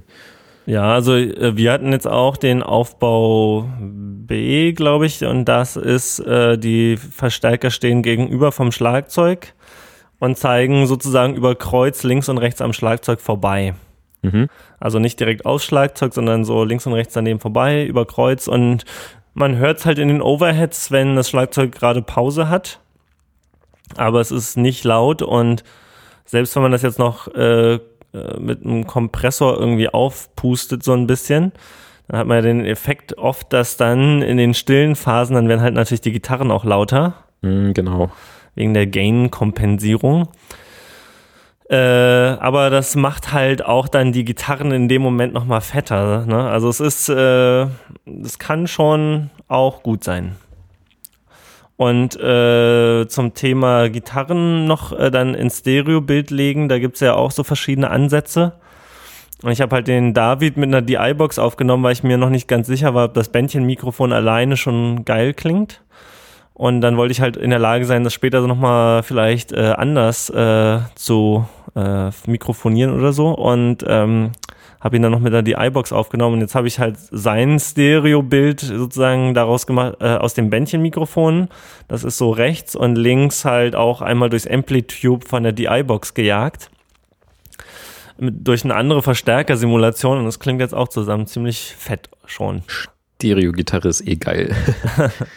ja, äh, genau. Und ja, so, so kann man das schon machen. Und wenn ihr euch eben so ein bisschen Zeit lasst und auch eben für jedes Mikro mal hört, was da eigentlich so klingt und wie es klingt und dann vielleicht nochmal das Mikro ein bisschen umstellt und umpositioniert, dann kann Live-Aufnahme gut klingen und hoffentlich kann ich euch bald den Beweis dazu liefern. Ihr werdet auf den üblichen Kanälen sicherlich äh, mannigfaltig davon informiert werden, sobald das äh, für alle hörbar ist. Ja. Und jetzt kann ich Sound über Sound über die iBox war okay. Naja, ich habe mich äh, für ein anderes Forschungsprojekt auch zum Thema Audio habe ich mich unter anderem auch mit die iBoxen kürzlich mal beschäftigt. Eigentlich wollte ich ursprünglich mal testen, ob teure Gitarrenkabel einen Unterschied machen. Aha. Und ich kann euch jetzt schon vorab sagen, äh, da, soll, da wird es auch bald einen Blogpost oder sowas dazu geben. Ähm, ich kann euch schon vorab sagen, äh, meiner Meinung nach, Kabellängen bis sieben Meter ist für den Klang total egal. Ja. Ähm, bei langen Kabeln kann ich auch bestätigen von meinen Forschungen, dann gibt es diesen High-End Roll-Off, ne? also wo die Höhen mehr und mehr weggefiltert werden von dem Kabel quasi. Genau, das hatten wir ja schon mal, wo du da dieses äh, Video verlinkt hattest, wo das mehr mit einem mit einem Spektrometer, wo dann wirklich noch mitgemessen hatte. Ne? Ja, genau. Und äh, ich habe das jetzt im Prinzip auch gemacht. Ich habe mir drei Kabel besorgt. Ich habe mir, oder ich hatte ja schon einen sechs Meter von Planet Waves die ich auch immer noch sehr schätze, die Kabel. Äh, dann habe ich mir, ja, das klingt jetzt ein bisschen dekadent, aber ich habe mir quasi aus Spaß mal ein Monsterkabel 6 Meter gekauft. Für 80 Euro? Nee, das war. Oder 50? Ja, so 50, 60 oder so. Ja. Äh, und dann habe ich mir äh, The Snake für 3,50 Euro 6 Meter gekauft. Und dann habe ich noch einen 90 Zentimeter, auch ein Monsterkabel. Äh, das war nicht so teuer, aber halt 90 Zentimeter, da sollte man halt keine längenbedingten äh, Klangunterschiede hören sozusagen. Ne? Das war mein Referenzkabel sozusagen. Mhm. Ja, und dann dann ist es halt so, ne, bei diesen ganzen Vergleichsvideos da draußen, da ist ja, das ist ja mal im höchsten Maße unwissenschaftlich. Ich will nicht sagen, dass meins jetzt irgendwie mein Test dann der wissenschaftlichste war, aber auf jeden Fall ein bisschen besser, weil das Problem ist, guckt euch so ein Video an. Was die machen ist, äh, entweder sie haben, sie spielen einfach immer was anderes, ja, also da sitzt so ein Typ und schrammelt so auf einer Gitarre rum und wechselt dabei die Kabel aus, dann spielt er mal Dollar, mal weniger doll und dann testet er zehn Kabel und nach dem dritten Kabel weiß man schon gar nicht mehr, wie das erste geklungen hat und äh, was hat er sowieso was ganz anderes gespielt beim ersten Kabel, ne? Also das ist so die Vollkatastrophe. Genau. Dann äh, bei anderen Tests werden halt verschiedene Kabellängen und unterschiedliche Hersteller gleichzeitig verglichen. Ja, also dann weißt du halt nicht, liegt das jetzt prinzipiell an der Marke und wie die, oder an dem Produkt, ja, oder wie das verarbeitet ist, oder liegt das jetzt an der Kabellänge? Ja, genau. Ich habe hier das 90 Zentimeter Snake und das 30 Meter lange Monster, aber das 30 Meter lange Monster, das klingt ja voll doof. Ja, und dann mhm. ist das halt auch noch und abhängig natürlich von der Hardware, wie es aufgenommen wurde und wie es abgespielt wird. Und naja, äh, ich dachte mir halt, okay, was ich machen will, ist, äh, ich will einen wiederholbaren Test, ja. Das heißt, eigentlich äh, nehme ich einfach nur einen Tone Generator aus meiner Software und schickt da Sinuswellen mit äh, Distortion, also mit äh, Harmonien und so weiter durch, die so ein bisschen an ein Gitarrensignal erinnern könnten, ja. Also schon so volles Spektrum. Äh, dann halt auch einmal, ich glaube, ich habe White Noise noch durchgeschickt, wo man ein sehr flaches, äh, so ein Frequenzspektrum sozusagen bekommt. Mhm. Und habe das sozusagen aus meinem Interface einmal direkt durch das Kabel wieder in den Preamp geschickt und habe halt so mit Spektrum Analyzern und so, es gibt ein total cooles Plugin von. Äh also du, du hast das Kabel im Ausgang vom Interface und hast das Kabel dann auf der Vorderseite wieder in den Eingang eingesteckt und hast ihn dann wieder aufgenommen oder wie? Genau. Okay. Und dann habe ich verschiedene Spuren gehabt äh, von so einer Aufnahme, die und dann habe ich ein Plugin genommen und das ist von Melder Production. Die machen relativ coole Plugins, die sehen nicht besonders hübsch aus, aber äh, sind günstig und können viel. Also die kann ich durchaus sehr empfehlen. Und da gibt's ein äh, Plugin, das heißt M-Analyze oder Multi-Analyze. Ich guck mal gerade, wie das heißt. Äh, Analyze, na, aha. Nee, nicht da, auf der Seite. Ach, Mensch, Computer. Ist doch ganz einfach. Ähm, so, Analysis and Tools, genau der M-Multi-Analyzer, weil da kannst du auf jeden Track in der Software dieses Plugin aktivieren und wenn du es dann sozusagen öffnest äh, auf einem der Kanäle, dann kriegst du den Output von allen Kanälen, wo dieses Plugin drauf liegt, in einem Bild angezeigt. Dann liegt sozusagen das Frequenzspektrum von allen Kanälen in so einem Analyzer-View. Mhm. Und das heißt, du kannst diese Kurven dann halt auch direkt instantan vergleichen. Also du kannst alles gleichzeitig abspielen, das Signal ist das gleiche äh, und du siehst die Kurven von den einzelnen Kabeln sozusagen direkt übereinander liegen. Cool. Das heißt, man kann den Unterschied halt auch sichtbar machen. Was ich auch äh, gemacht habe, ist bei so einer stehenden Welle oder bei so einer Sinuswelle mit Harmonien, äh, als ich die aufgenommen habe, äh, habe ich dann zwischen den einzelnen Kanälen, die jeweils einem Kabel quasi entsprechen, die Phase umgekehrt das heißt, wenn die perfekt identisch wären, würde man gar nichts hören. Und wenn es kleine Unterschiede gibt, dann siehst du halt an deinem Level-Meter oder im Equalizer-Frequenzspektrum siehst du dann halt, wo, wo der Unterschied ist, ja. Und das habe ich halt auch gemacht, um das zu sehen. Und dann, um es mir richtig zu besorgen, äh, dachte ich mir, na okay, also äh, wenn ich es jetzt direkt aus dem Interface wieder vorne reingebe, dann ist das ja Line-Level. Das ist ja das äh, mit der höchsten Spannung sozusagen auf dem Kabel. Oder dem höchsten Spannungsunterschied auf dem Kabel. Vielleicht sind die Kabel jetzt ja direkt für Gitarrenlevel äh, gemacht, also Instrumentenlevel. Ne? Es gibt ja, ich glaube, Mikrofonlevel ist das schwächeste, schwächste. Ich glaube auch, ja. Dann Instrumentenlevel so ein bisschen drüber und äh, Line-Level ist schon ordentlich mehr. Ja. Also brauchte ich eine Reamping-Box, die sozusagen das äh, Balanced Line-Level wieder auf Unbalanced Instrument-Level bringt. Und dann habe ich sozusagen das gleiche nochmal gemacht. Alle Kabel wieder durchgestöpselt, äh, durch diese Reamping-Box und so. Ja, und wie gesagt, äh, die Kabel, wenn man die Phase und alles wirklich perfekt äh, all, äh, ja, abgestimmt hat oder die Levels vor allen Dingen von den äh, unterschiedlichen Kabeln, weil die sind dann halt tatsächlich auch mal äh, leiser gewesen ähm, dann hat man so gut wie keinen Unterschied gehört. Also es war wirklich, wenn überhaupt, äh, minimal. Huckel testet hart. Ja, wirklich. Es war, also ich habe mir größte Mühe gegeben, irgendwo irgendwelche Unterschiede zu finden. Ähm, und man sieht auch im Frequenzspektrum hier und da rappelt's mal oder da ist ein Unterschied, aber es ist. Äh, das ist nicht hörbar, das oder? Das ist erstens, würde ich sagen, kaum, wenn überhaupt hörbar bei manchen Kabeln gewesen. Und wenn, dann war es halt äh, äh, meistens eher ein Lautstärkeunterschied.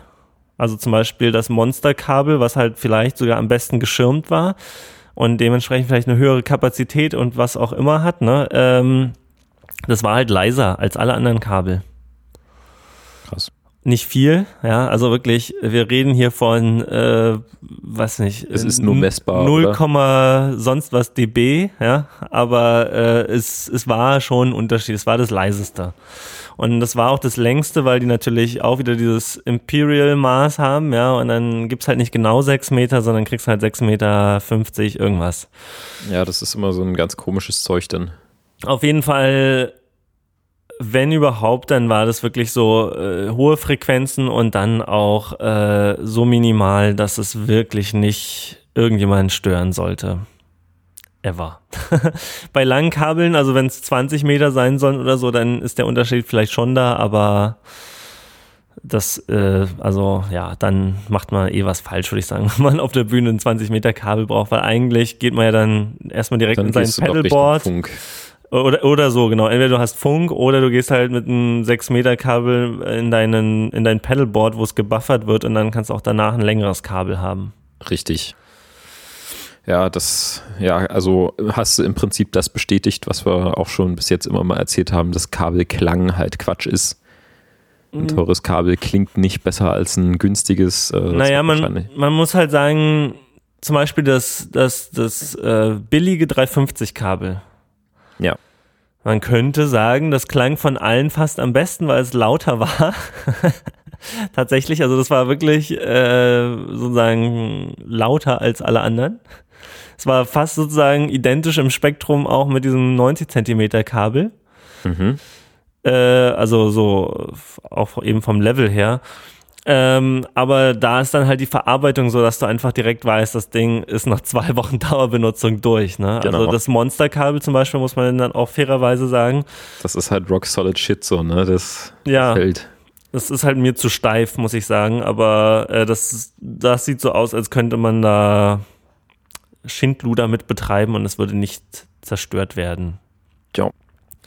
Ja, das. Und für mich sind halt die Planet Waves Kabel, muss ich sagen, nach diesem Test dann auch immer noch nach wie vor meine Lieblingskabel, weil äh, die sind, die rollen sich gut, äh, sind nicht zu dick, sind nicht zu dünn, sind nicht zu teuer und haben bisher ist mir auch noch keins kaputt gegangen. Also Genau, da hast du auch gerade schon die, die Kriterien beschrieben, die man sich angucken sollte, wenn man ein Kabel braucht. Ja. Dann, also ich habe mir auch schon immer gedacht, dass das mit diesem Klang halt wirklich kompletter Quatsch ist. Halt hier, ob es jetzt Goldstecker ist oder nicht, oder äh, mundgeblasenes Kabel, ist halt Wumpe. Sondern ich gucke dann halt auch, dass das irgendwie vernünftig verarbeitet ist, dass man den Stecker mal aufschrauben kann, dass halt die Lötstelle nicht komplett zugekittet ist oder sowas und dass sich das Kabel gut rollen lässt. Und ich fahre da mit meinen Klotzkabeln sehr gut. Die halten auch schon sehr lange. Die kosten so um die 30 bis 50 Euro, also auch nicht gerade ganz günstig spiele eigentlich auch nur 6 Meter Kabel, aber die, die halten halt gut was aus.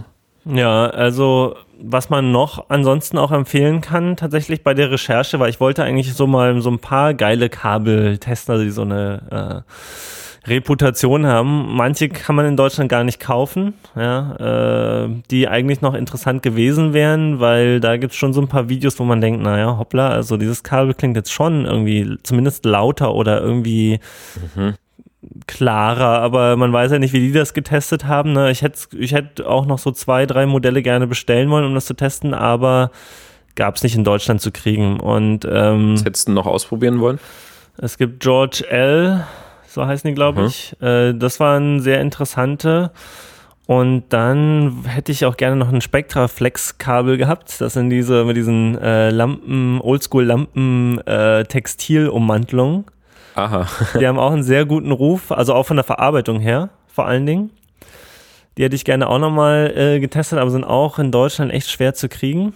Also es gibt einen Laden tatsächlich, wo ich mir meine Callahan Bridge bestellt habe, fällt mir gerade ein. Da habe ich die gefunden, aber äh, irgendwas war da, was mich dann, dann vom Bestellen abgehalten hat. Wahrscheinlich der Preis. Kann sein. äh, und dann gibt es natürlich noch diese Mugami-Kabel. Mogami ist so eine Firma, die hat irgendwie auch anscheinend einen relativ guten Ruf so für Studioverkabelung. Und da ist mir dann aufgefallen, ja, Moment mal, also so, die, die wirklich so die Kabelhersteller, die auch Studios und so weiter wirklich äh, durchdrungen haben, wegen Qualität und so weiter und so fort, die verkaufen ihre Kabel und ihre Stecker halt auch einzeln, also Kabel auf der Rolle und Stecker einzeln zum selber zusammen konfektionieren und das ist viel. Wie das gehört. Und das ist echt viel billiger als Fertigkabel kaufen. Ja. Also wenn du dir so eine Ka Rolle Mogami Kabel Premium Deluxe de la Cac bestellst und die Stecker dazu, dann kannst du dir da irgendwie, weiß nicht, dreimal mehr Kabel draus bauen, wie als wenn du es einzeln kaufen würdest. Naja, das ist schon heftig. Ich habe mir auch mal ein einen Meter Sommerkabel bestellt und ein paar äh, Stecker dazu. Einen Meter? Ja, das hat gereicht. Ich brauchte bloß so ein paar, so ein paar Patchkabel, die es aber in den Längen nicht gab, äh, also so fertig konfektioniert zu kaufen. Da hat ein Meter gereicht. Und ja, also ich glaube, ein Sommer Patchkabel, ähm, 15 Zentimeter, hat 15 Euro gekostet und ich weiß jetzt nicht mehr, was der Meter äh, gekostet hat, aber ich glaube, ich lag jetzt zusammen mit, äh, mit Kabeln und Steckern damals auch so knapp unter 15 Euro und konnte mir da halt irgendwie drei, vier Kabel draus bauen, für die ich halt die Längen sonst nicht bekommen hätte. Ja, genau. Also, also das, das lohnt sich schon. Das ist auf jeden Fall mal noch ein Tipp, den ich dann aus dieser Kabelrecherche herausgezogen habe. Und jetzt äh, muss ich noch eine Sache noch schnell anfügen. Eigentlich wollte ich halt am Anfang Gitarren also eine echte Gitarre quasi anstöpseln und damit den Kabelkram testen und das Spektrum angucken. Und dafür, um eine Gitarre äh, sozusagen reproduzierbar zu haben, muss man halt einmal das Signal sozusagen halt in den Computer einspielen und dann immer wieder sozusagen durch die Kabel durchloopen. Und in dem Zuge habe ich mir dann noch die iBoxen angeschaut äh, weil das ist halt so der Weg, wie man idealerweise eine Gitarre so aufnimmt, dass man es wieder reampen kann oder irgendwie wieder durchjagen kann. Ne? Wenn die die iBox einen guten Job macht, ja. Genau, das äh, habe ich nämlich auch jetzt gelernt äh, in dieser Recherche, äh, dass es wird ja immer so gedacht, so ja, die iBox, die iBox, die iBox klingt wie iBox klingt wie ein Apple-Produkt. ähm, auf jeden Fall denkt man immer so, dass die klangneutral sind. Ne? Also man steckt halt seine Gitarre rein und das Gitarre, das Signal wird einfach eins zu eins so direkt an den Preamp geschickt und so weiter. Naja, ein Interface und ein Mischpult ist auch nicht klangneutral. Genau, das die klingen äh, auch unterschiedlich. Man muss da wirklich auch immer wieder dran denken, egal durch welches Stück Equipment so ein Signal beeinflusst halt geht, es geht, es ist analog, es geht immer was verloren und so weiter und es verändert und es färbt und so weiter. Ja, und diese 0815 Palmer, die iBox oder was auch immer, ne, also die verfärben ja halt einfach richtig krass auch. Also, und das schreibt auch nirgendwo einer, dass, dass das der Fall ist. Oder äh, bei den bei manchen Herstellern gibt es tatsächlich mal äh, so ein Frequency Response Graph oder so. Aber das muss man schon echt hart suchen und ähm, ja, dann dachte ich mir so, ja, äh, irgendwie das klingt doch nicht. Also wir hatten ja auch mal, als du da warst, hatte ich ja auch mit der DI-Box nochmal was aufgenommen. Haben wir dann nochmal ja durch ein M... mit dem Reamping versucht dann. Genau, und es klang einfach, es ist sofort klar, dass das nicht das gleiche ist, ne? Ja. Naja, und dann habe ich halt auch noch ein bisschen die boxen durchgesucht und äh, da hatte ich ja letztes Mal, glaube ich, schon das Atelier der Tonkunst erwähnt. Hm, weiß ich, nee, nee. glaube nicht. Äh, das ist so eine Bude in Darmstadt äh, Atelier der Tonkunst, die machen halt so auch so Audio-Gear, da kannst du irgendwie mit einem Panzer drüber fahren, also so Splitter oder die iBoxen oder sonstiges. Cool. Und Was die, soll das? Und die haben äh, die iBox, die heißt Randy äh, und die ist quasi die i und Reamping-Box in einem und ist passiv aber äh, und hat ähm, hat halt einfach einen, einen, Transform, einen Transformer, so heißt das, heißt das in Deutsch ja auch, ne, oder? Transformator. Transformator, ja. Mit halt ein bisschen moderneren Magneten, also mit einer etwas feineren Auflösung in der Übertragung sozusagen. Und äh, mit dem Typen habe ich auch telefoniert, der die herstellt oder baut und der hat mir dann auch so relativ viel noch so über die iBoxen erzählt und dass halt manche aktiven die iBoxen zum Beispiel die Harmonien kaputt machen weil äh, ja die also ja warum das habe ich jetzt schon wieder vergessen die Erklärung. Aber äh, er meinte halt so äh, zum Beispiel für einen Bass oder so würde er halt lieber wenn es kein aktives Instrument ist lieber äh, eine passive Box nehmen zum Beispiel halt so eine wie seine die halt eben die Harmonien äh, in, intakt lässt. Und dann lieber den wenn halt in den Mitten oder irgendwo was verloren geht das mit einem Equalizer hinterher kompensieren und naja, da habe ich mit dem halt auf jeden Fall ganz viel geschnackt und dann hat sich da schon danach rausgestellt, ja, okay, die iBox ist nicht gleich die iBox.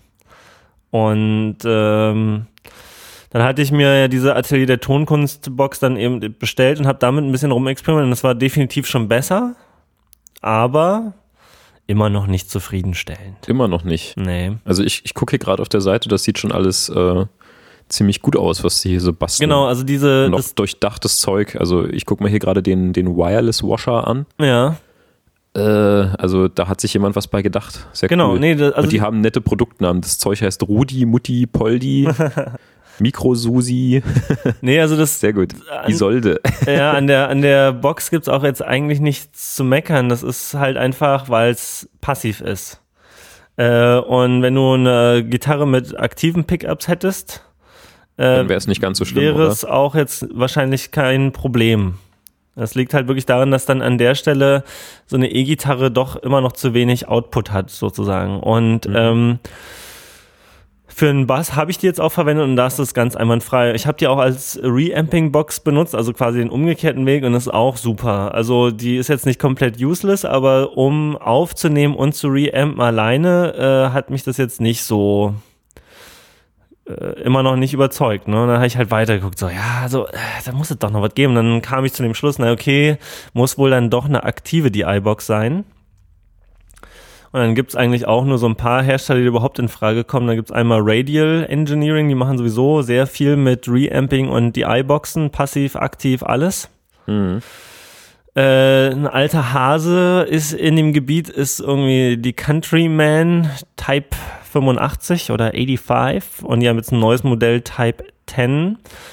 Und äh, dann gab es jetzt kürzlich, hat der Rupert Neve, ja, also der hier so die legendären Mixing-Konsolen gebaut hat und äh, Mikrofon-Vorverstärker für Focusrite und so designt hat, äh, der hat auch eine die iBox rausgebracht, eine aktive, äh, die heißt RNDI, also in, fast wie Randy, Rupert mhm. Neve DI.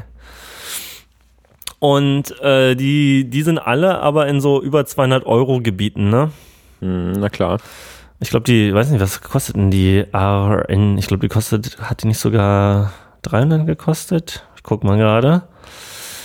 Auf jeden Fall dachte ich mir, okay, fuck it. Ich teste das mal. Ich kaufe mir jetzt diese Rupert Neve, ich habe so ein paar Reviews und so gelesen, wo Leute eben mal getestet haben und so weiter und so fort. Und da haben die schon gesagt, okay, die, diese Rupert Neve ist schon krass, weil die hat einen unfassbaren Headroom. Ja, also muss bei die iBoxen ja auch immer aufs, auf den Pegel so ein bisschen achten. Deswegen haben auch manche so einen Regler, um den einzustellen.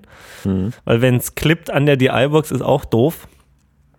Da wird's hässlich dann. Ja. Und äh, diese Rupert Neve Design, äh, die iBox, die hat plus 25 dBU, also nicht null, Krass. Nicht eins, sondern plus 25. Du kannst da einen 100 Watt, und ich glaube sogar einen 1000 Watt Verstärker theoretisch dran nageln und die würde immer noch nicht klippen. Das ist ja übelst heftig. Und das besondere Feature ist dann auch an der, dass du die quasi hinter deine Endstufe zwischen den Lautstärken, also zwischen quasi den Verstärker und deinem Lautsprecher kleben kannst und die auf Instrument Mode schaltest und die kriegt, die kann halt einfach die Load von deinem Verstärker ab am Ende. Also so viel Headroom hat die. Das ist quasi im Prinzip wie so eine Art Speaker Simulator auch gedacht dann oder wie? Also zum Aufnehmen, damit du es dann durch einen Speaker Simulator schicken kannst. Ja, cool. Ähm, da kann ich später auch noch was dazu erzählen. Ich, ich muss dir, muss aber gleich dir auch nochmal das Wort wieder erteilen, nachdem ich hier mit den DI-Boxen gleich durch bin. No, mach mal. ähm, auf jeden Fall durch diesen Headroom und so weiter, also hatte die einfach von vielen, die die jetzt so reviewed haben oder äh, betrachtet haben, irgendwie gemeint, so, okay, also da habe ich jetzt schon den Eindruck, dass da wirklich so gut wie nichts verloren geht. Also die hat natürlich auch sie, äh, so eine eigene Klangfarbe, aber die ist sehr minimal, sehr neutral gehalten. Na gut, dann habe ich mir die halt mal noch kommen lassen, weil ich dachte, okay, wenn es die jetzt nicht ist, dann kann ich die ja auch noch bei wieder zurückschicken, ne? Also die ist es jetzt aber, oder wie? Die kam dann an und dann habe ich nochmal wieder meine Tests gemacht und habe quasi Kondensatormikrofon von meinem Verstärker gestellt. Weil, um halt einfach so mehr Spektrum aufzunehmen, ne? also ein Großmembran halt. Ähm, dann gleichzeitig, also die Gitarre in die DI-Box, äh, den Ausgang in den Verstärker und den XLR-Ausgang in mein Interface.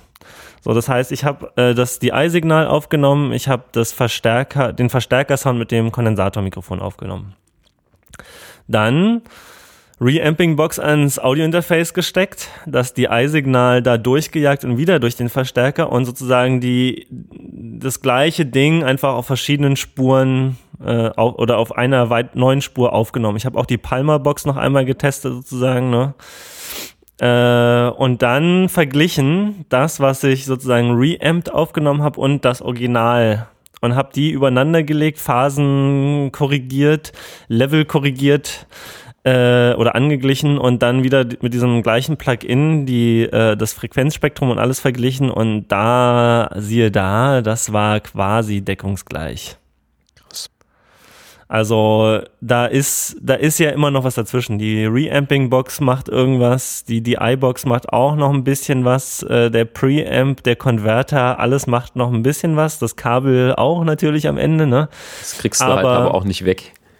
Aber an irgendeiner Stelle ist halt auch dann das egal und an der, also ich muss auch sagen, da habe ich auch wieder das dann so gemacht, dass ich die Phasen umgedreht habe von einem Kanal also die mhm. Phase umgedreht habe, um zu sehen, was jetzt nach der Auslöschung noch übrig ist.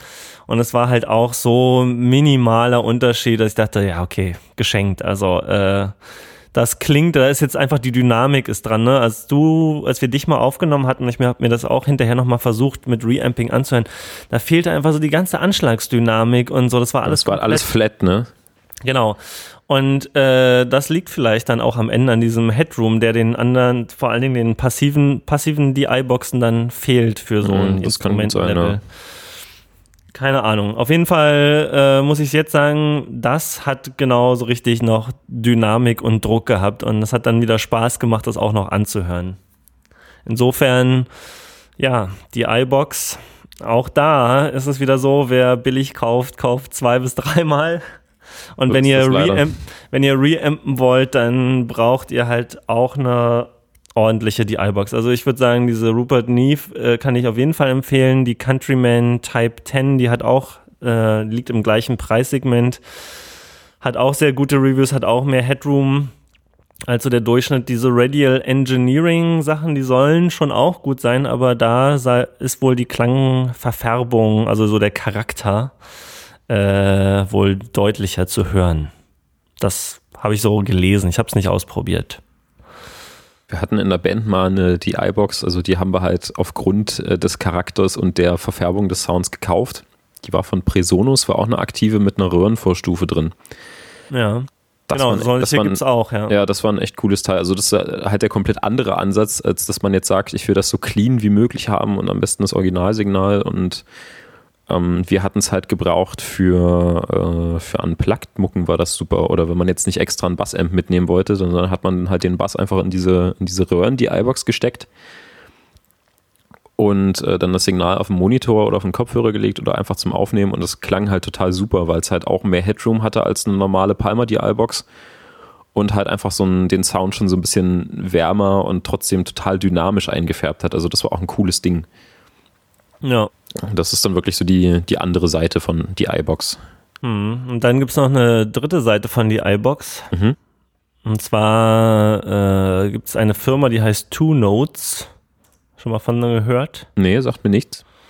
Äh, kannst du beim Thomann auch mal klicken. Äh, da gibt es verschiedene Produkte. Ähm, Two Notes, Torpedo, Two, äh, Studio und Live. Äh, dann gibt es noch das Two Notes Torpedo Reload und dann gibt es noch ein Two Notes Torpedo Cap. Und was das ist, also die Hauptvariante äh, ist das, ich glaube, das Two Notes Torpedo Live. Äh, das ist sozusagen die iBox, also es ist, glaube ich, eher eine Loadbox. Und zwar eine richtig gute. Und das heißt, ähm, wenn du äh, quasi jetzt mit dieser, ja, wenn du deinen Verstärker eigentlich toll findest, du hast einen 100 Watt Top-Teil und das äh, macht richtig Spaß, wenn du das aufdrehst, aber es ist halt zu laut im Studio, es ist zu laut überall eigentlich. Mhm. So ist es leider oft mit Gitarrenverstärkern. Ja, dann macht man, muss man halt hinten eine Loadbox ranmachen und den, zum Beispiel, wenn man es aufnehmen will, ja, dann äh, macht man halt keinen Speaker hinten ran, sondern man muss aber diese, die, beim Röhrenverstärker vor allem diese, äh, diese elektronische oder elektrische Last, die so ein Lautsprecher auf den Verstärker ausübt, wenn man die wegnimmt, dann geht der Verstärker kaputt. Das heißt, wenn man das direkt einfach nur den Verstärker-Sound ohne angeschlossenen Lautsprecher aufnehmen will, dann braucht man eine Kiste, die die die, die diese Last sozusagen emuliert gegenüber dem Verstärker. Weil die halt auch sehr den Klang beeinflussen. Ne? Und meistens sind diese Loadboxen halt auch wirklich nur äh, mit irgendwelchen Widerständen oder halt auch vergleichsweise äh, stumpf implementiert und ähnlich wie bei den DI-Boxen töten die dann halt so jegliche Klangfreude.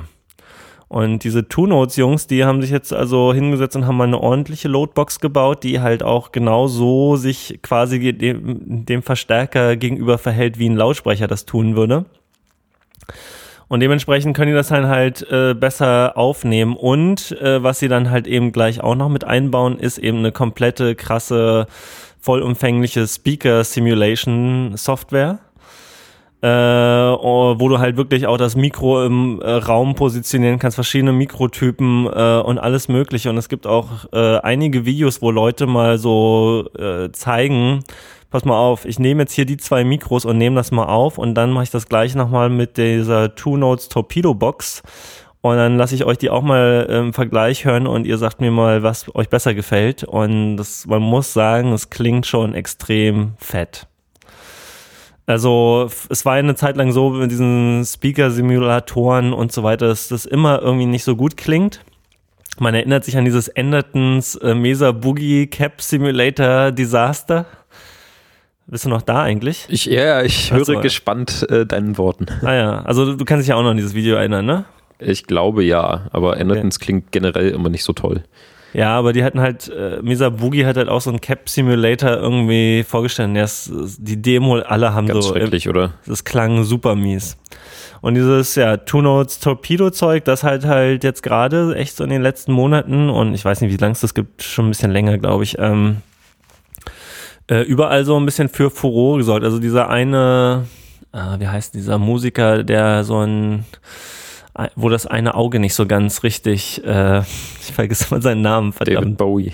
Nein, nein, der, äh, ah, wir gar nicht drauf. Äh, ich, ich verlinke das in den Show Notes. äh, der macht auf jeden Fall einen richtig guten, eine richtig gute Demo davon. Und es gibt halt auch dieses Two Notes Torpedo Cap, das ist quasi so eine Pedalboard äh, Box und das ist äh, quasi ein ja, Mic- und Endstufen-Simulator im, in Tretminenformat, äh, wo du sozusagen auch schon einen ganzen Teil deiner Kette einfach in einem Pedal relativ gut simuliert kriegst. Krass. äh, aber so dieses Torpedo Reload äh, oder Live, das sind eigentlich so die Hauptprodukte. Kann man sich mal angucken. Also wenn man das mit dem Reamping sozusagen so weit treiben will, dass man gar nicht mehr wirklich miken will, ja, also auch diese Sache quasi abstrahieren will und eigentlich nur den Verstärker und seinen äh, Donnergroll äh, aufnehmen will und das eben dann auch, wie gesagt, in Software alles mit dem Mikrofonieren und so simulieren will, in, in gut klingt, dann ist das wohl aktuell das Produkt der Wahl. Fett. Das sieht man auf jeden Fall sehr oft jetzt so, wenn ich mir irgendwelche Videos angucke von Leuten mit Studio und so und die machen irgendwas mit Gitarre und nehmen das auf, dann geht das sehr oft durch diese Gerätschaften. Doch. Sind nicht super billig, aber auch nicht so wahnsinnig teuer. Nö, ich hätte die jetzt teurer geschätzt dafür, dass die so ein heftiges Zeug können. Kostet, ja. so, kostet glaube ich, so um die 500 bis 1.500, ne? Ja, genau. Also diese, Re ich muss man mal überlegen. Dafür, also dass es Studio-Equipment ist, ähm, ist das eigentlich recht normal. Also dieses Torpedo Reload hat halt auch, glaube ich, die Funktion, äh, es kann auch eine DI-Box sein. Wenn ich mich recht entsinne. Die anderen sind halt wirklich Loadboxen vor allen Dingen. Genau, diese Reload, die hat irgendwie noch so ein paar andere Features gehabt und ansonsten will man halt diese Torpedo Live eigentlich benutzen. Das ist dann eine Loadbox mit einem Kanal für eine Endstufe und dann eben Speaker- und Mikrofonsimulator. Und äh, da hast du dann alles drin. Heftige Geschichte. Also, das würde ich gerne mal ausprobieren, das Ding.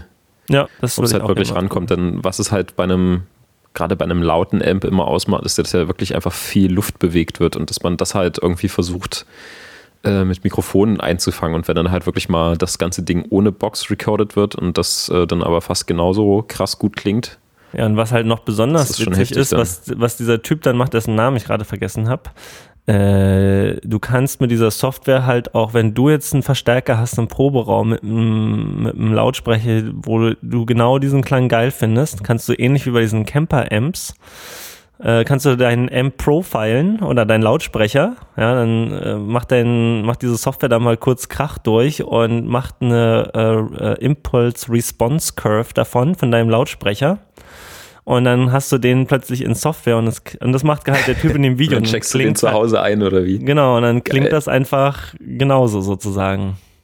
Also wirklich sehr identisch.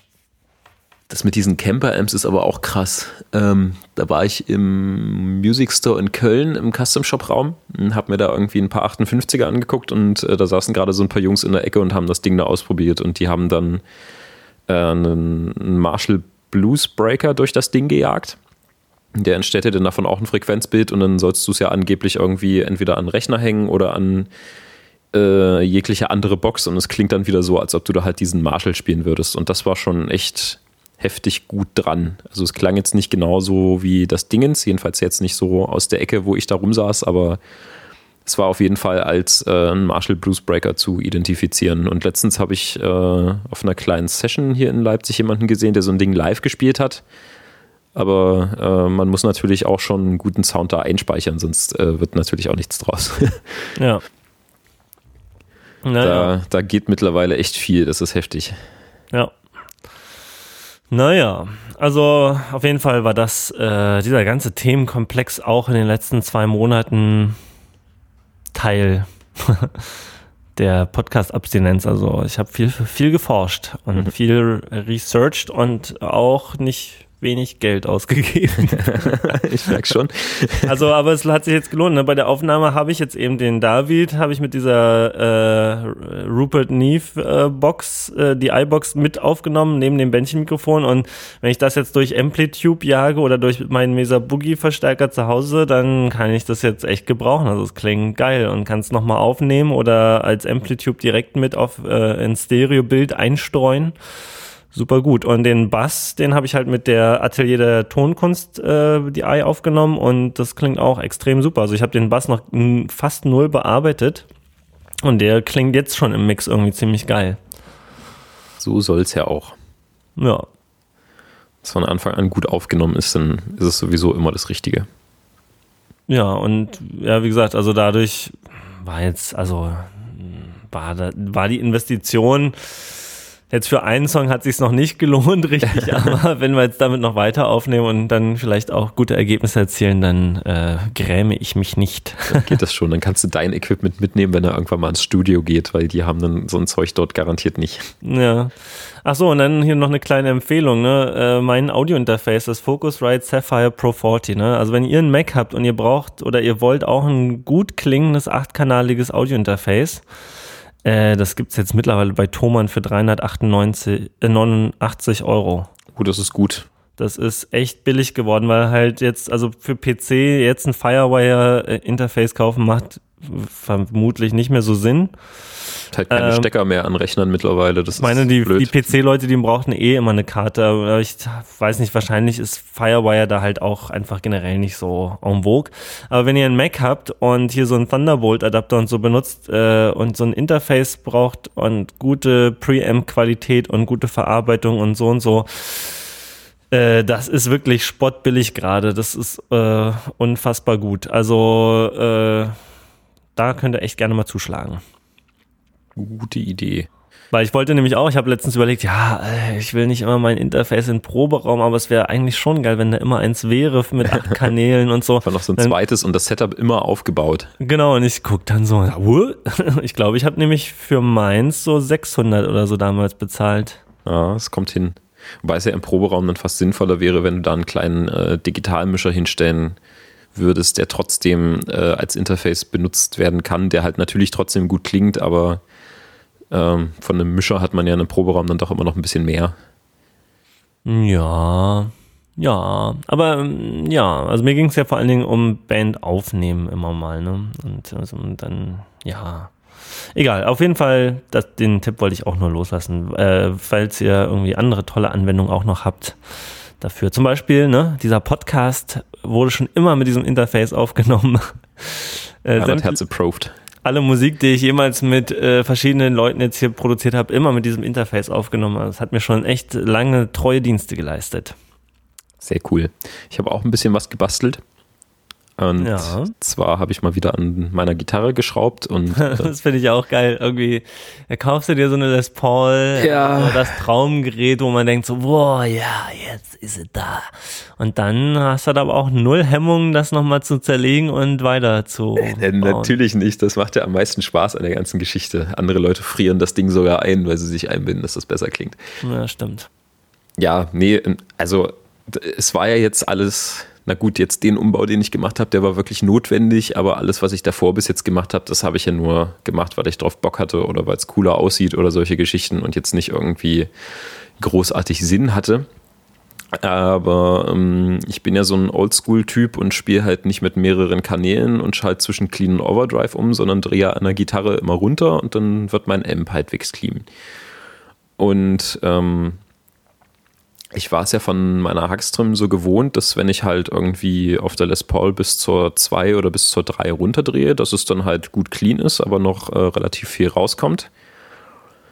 Und ähm, dann stand ich halt mit der Les Paul rum und habe das gleiche probiert und dachte mir dann immer so, hm, okay, also die Pickups, die sind natürlich schon eine ganze Ecke Output stärker als bei meiner Hackstrom, da kommt ja fast nichts raus, aber äh, clean ist das noch nicht wirklich habe mich halt immer gewundert und äh, konnte das Teil halt runterdrehen bis irgendwie äh, auf Stellung anderthalb oder sowas. Und es kam immer noch recht viel Zeug raus und danach wurde es dann so, ein, so einen halben Millimeter Drehung lang clean und dann war es aus. Und ich dachte mir so, äh, äh, das ist aber irgendwie äh, nicht so, wie man es haben will und eigentlich auch nicht so, wie es sein soll und habe dann mal reingeguckt äh, und ein bisschen nachgeforscht, was äh, Gibson dort verbaut hat und äh, bin dann drauf gekommen, dass dort keine äh, logarithmischen äh, Volume-Potis verbastelt sind, sondern lineare von Haus aus drin waren. Und das ist eigentlich so das, was man äh, bei einer Gitarre nicht haben will. Gerade wenn man es nicht nur als An- und Ausschalter benutzt, sondern halt wirklich als Volume-Regler. Also man, sorry, welche will man nicht haben? Äh, lineare Potis willst du in der Gitarre nicht. Okay. Ähm, ich hatte noch mal ein bisschen nachgeguckt. Äh, unser, das menschliche Ohr nimmt Lautstärkeveränderungen logarithmisch wahr. Mhm. Und äh, wenn du dann äh, was Lineares äh, in der Lautstärke veränderst, ähm, kommt das halt nicht wirklich an. Und wenn du ähm, ein logarithmisches Foti verbaust, dann hast du halt wieder so diesen Verlauf, dass du dir einbildest, äh, dass es äh, sowohl leiser als auch äh, deutlich cleaner wird. Und zwar in, in dem Abfall, in dem du es halt auch runterdrehst. Mhm. Also es klingt für dich linear, obwohl es dein Ohr logarithmisch wahrnimmt. Und ähm, dann hatte ich mal geguckt, äh, diese, äh, die Potis, die äh, Gibson verbaut. Also die Gibson-Potis, die haben solche Art Seriennummern drauf, woran man identifizieren kann, äh, welche Werte die haben und ob die linear oder logarithmisch sind. Und da gab es dann irgendwo, muss ich mal den Link dann in die Shownotes tun, ähm, so ein, wie so eine Art Wiki, wo halt sämtliche äh, Seriennummern von allen möglichen Potis äh, drin sind, die Gibson je verbaut hat und verbaut und auch wahrscheinlich noch verbauen wird man dann nachgucken kann, was in seiner Gitarre da drin ist. Und dann habe ich halt festgestellt, ohne dass ich bis jetzt mal was gemessen hatte, dass ich halt äh, als Volume-Regler 300 Kilo Ohm lineare Potis drin hatte und als äh, Tone-Potis 500 Kilo Ohm auch linear. Ich meine, die Tone-Potis, äh, die benutze ich eh nicht, die sind sowieso immer voll auf. Aber ich dachte mir irgendwie, hm, ja, lineare Potis in der Gitarre, äh, du nicht, funktioniert so nicht für dich. Und dann habe ich halt geguckt, ob ich von Gibson äh, 500k äh, logarithmische Potis bekomme. Und dann ging es halt erstmal los, äh, dass es zwei Arten von äh, Gibson-Potis gibt. Es gibt einmal lange und es gibt kurze. Also habe ich erstmal die Gitarre auseinandergenommen und geguckt, was da drin ist. Und ähm, es gibt auch zwei äh, Varianten, wie es verbaut ist und zwei Arten, wie es verkabelt ist. Ähm, wahrscheinlich ist es so, dass in den äh, moderneren Les Pauls, ich glaube seit den 80ern oder sowas, ähm, zumindest in den Standardmodellen, nicht im Custom-Shop-Modell, ähm, ist halt äh, eine Metallplatte in das Elektronikfach eingesetzt, auf die, ähm, auf die die Potis gesetzt werden und äh, die Masse von der Klinkenbuchse angebaut ist. Und die Platte wird dann halt erst in das Elektronikfach gebaut und äh, dann äh, halt durch die Potis oben an der Decke verschraubt. Ähm, bedeutet halt, wenn diese Platte da drin ist, braucht man die Potis äh, in der langen Variante, weil halt sonst nicht genug oben äh, rausguckt aus der Decke. Und wenn es halt wirklich die Potis direkt ins Holz geschraubt sind, so wie ich das eigentlich auch kannte und so wie es bei den Custom Shop Modellen, glaube ich, auch ist, ähm, dann kauft man halt die kurzen. Ja, ähm, von Gibson äh, 500k ähm, logarithmische Potis zu finden, war dann auch wieder so ein Abenteuer. Die gibt es auch nicht überall. Ich weiß gar nicht mehr. Ich glaube, ich habe sie dann beim Session gekauft und habe auch irgendwie die letzten abbekommen, bis die mal wieder irgendwie in einem halben Jahr eine neue Lieferung bekommen oder sowas. Und habe dann mal eine Runde gelötet. Ich hatte mir auch irgendwie ich habe das ganze Ding auch noch mit aufgenommen. Ich bin jetzt noch nicht gekommen, äh, dazu gekommen, das auszuwerten, weil mich mal interessiert hat, ob ich da jetzt überhaupt schon mal einen Unterschied feststelle, ob da jetzt ein 300k oder ein 500k äh, Poti drin ist.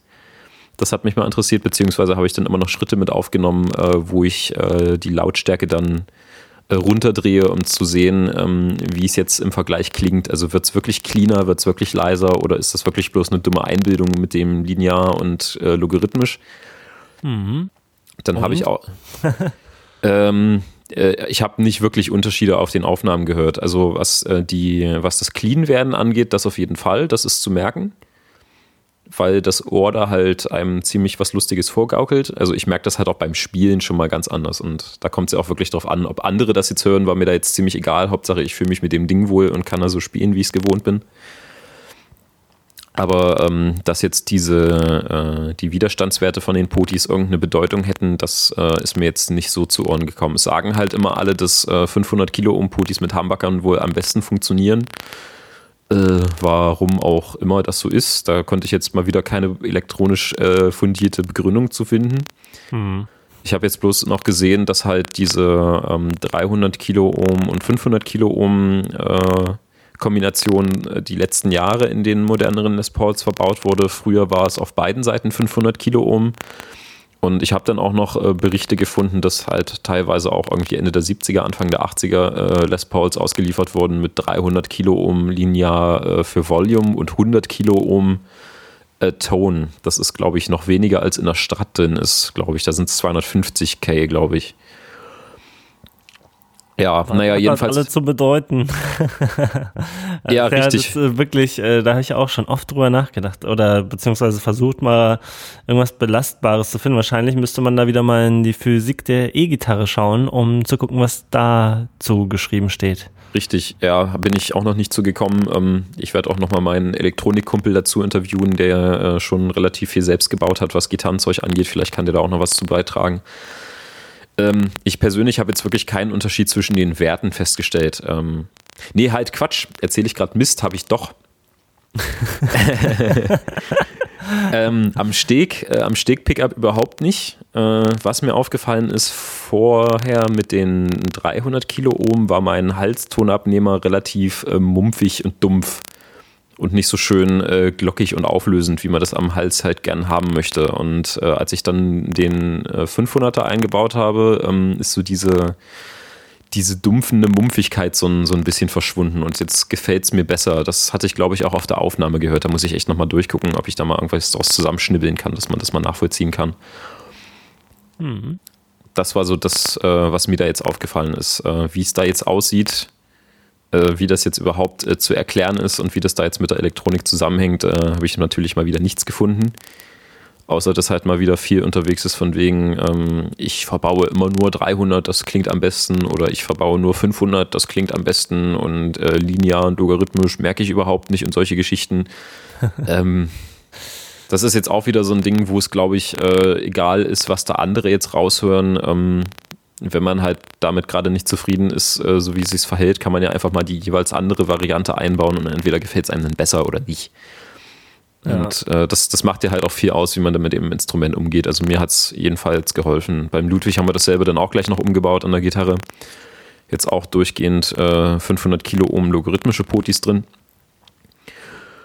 Ähm, Ihr seid ja super Best Guitar Buddies Forever. Ja, ja, sind wir. Ähm, ich habe dann auch nochmal getestet, als ich die Potis dann eingebaut habe, ähm, 50s Wiring gegen äh, Modern Wiring. Ähm, es unterscheidet sich eigentlich nur dahingehend, wie man den äh, Kondensator, der noch mit eingelötet ist in der Les Paul-Schaltung, an das Tonpoti anlötet. Ähm, das 50s Wiring soll eigentlich bezwecken, dass wenn man äh, die Tonpotis voll auf hat und an das, äh, das Volume runterdreht, dass es dann ähm, clean wird, aber nicht äh, wirklich viel an Pegel verliert oder an Höhen. Äh, und das Modern Wiring soll bedeuten, dass der Ton nicht an Kraft verliert, wenn man am Tonputti was regelt. Mhm. Und da ich die Tonputtis halt nie benutze, habe ich halt mich wieder fürs Modern Wiring entschieden, so wie es vorher schon drin war und habe mir halt wieder eine Treble Bleed Schaltung mit reingelötet, dass mir halt der Sound nicht verloren geht, wenn ich, äh, wenn ich das Volume Poti runterdrehe. Ähm, wobei ich sagen muss, dass ich nicht wirklich einen Unterschied gehört habe zwischen den beiden Schaltungen. Also ich, für mich ist dieser Effekt, dass äh, wenn ich das Volume runterdrehe beim 50s Wiring, der Ton irgendwie gut bestehen bleibt, war überhaupt nicht da. Und gut, beim Tonputi hatte ich jetzt sowieso keinen Unterschied gehört, weil ich die auch vorher nie benutzt habe. Da war mir das auch ziemlich egal, aber da jetzt nicht wirklich die Unterschiede zwischen der Schaltung gehört. Ähm, das nächste Bauprojekt wird wahrscheinlich sein, dass ich einfach mal so ein paar Kondensatoren auschecke mir den mal so ein Brett baue, wo einfach so ein, so ein Fünffach-Umschalter draufkommt und dann kann ich mal so durchswitchen, welcher Kondensator wie klingt und ob das irgendeinen Einfluss hat, auch wenn ich das Tonputty nicht benutze. Da gibt es auch mehrere Videos schon, die auch gar nicht so schlecht sind, wo halt auch immer das gleiche gespielt wird und äh, im Spielen äh, noch umgeschaltet wird dann zwischen den Kondensatoren. Das dürfte dann aber auch, glaube ich, so minimal ausfallen, dass es andere sowieso wieder nicht hören dem Menschen, der vor der Bühne steht, ist es sowieso scheißegal. Ja, genau. ja, nee, aber das, ähm, das Poti umbauen, das hat ein bisschen was gebracht. Und das war jetzt auch wirklich das erste Sinnvolle, was ich an meiner Gitarre jetzt umgeschraubt habe. Also, also dass ich mal irgendwie ein bisschen was eingestellt habe.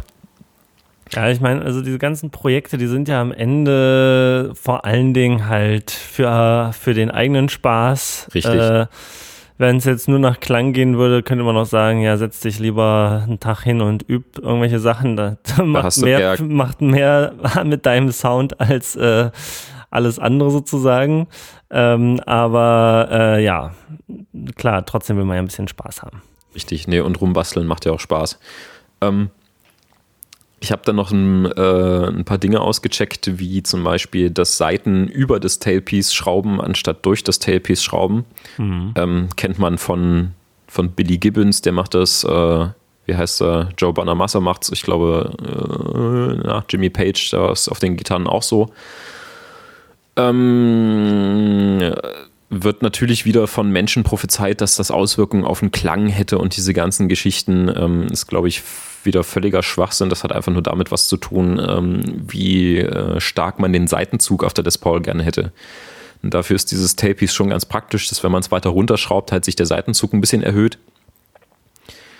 Ähm, wenn man mehr mit Pinch-Harmonics spielt und halt nicht so ein Gewabbel an Seiten haben will, dann ist es ganz gut. Und wenn man halt ganz viele krasse Bendings macht, dann sollte man es vielleicht wieder ein bisschen hochschrauben.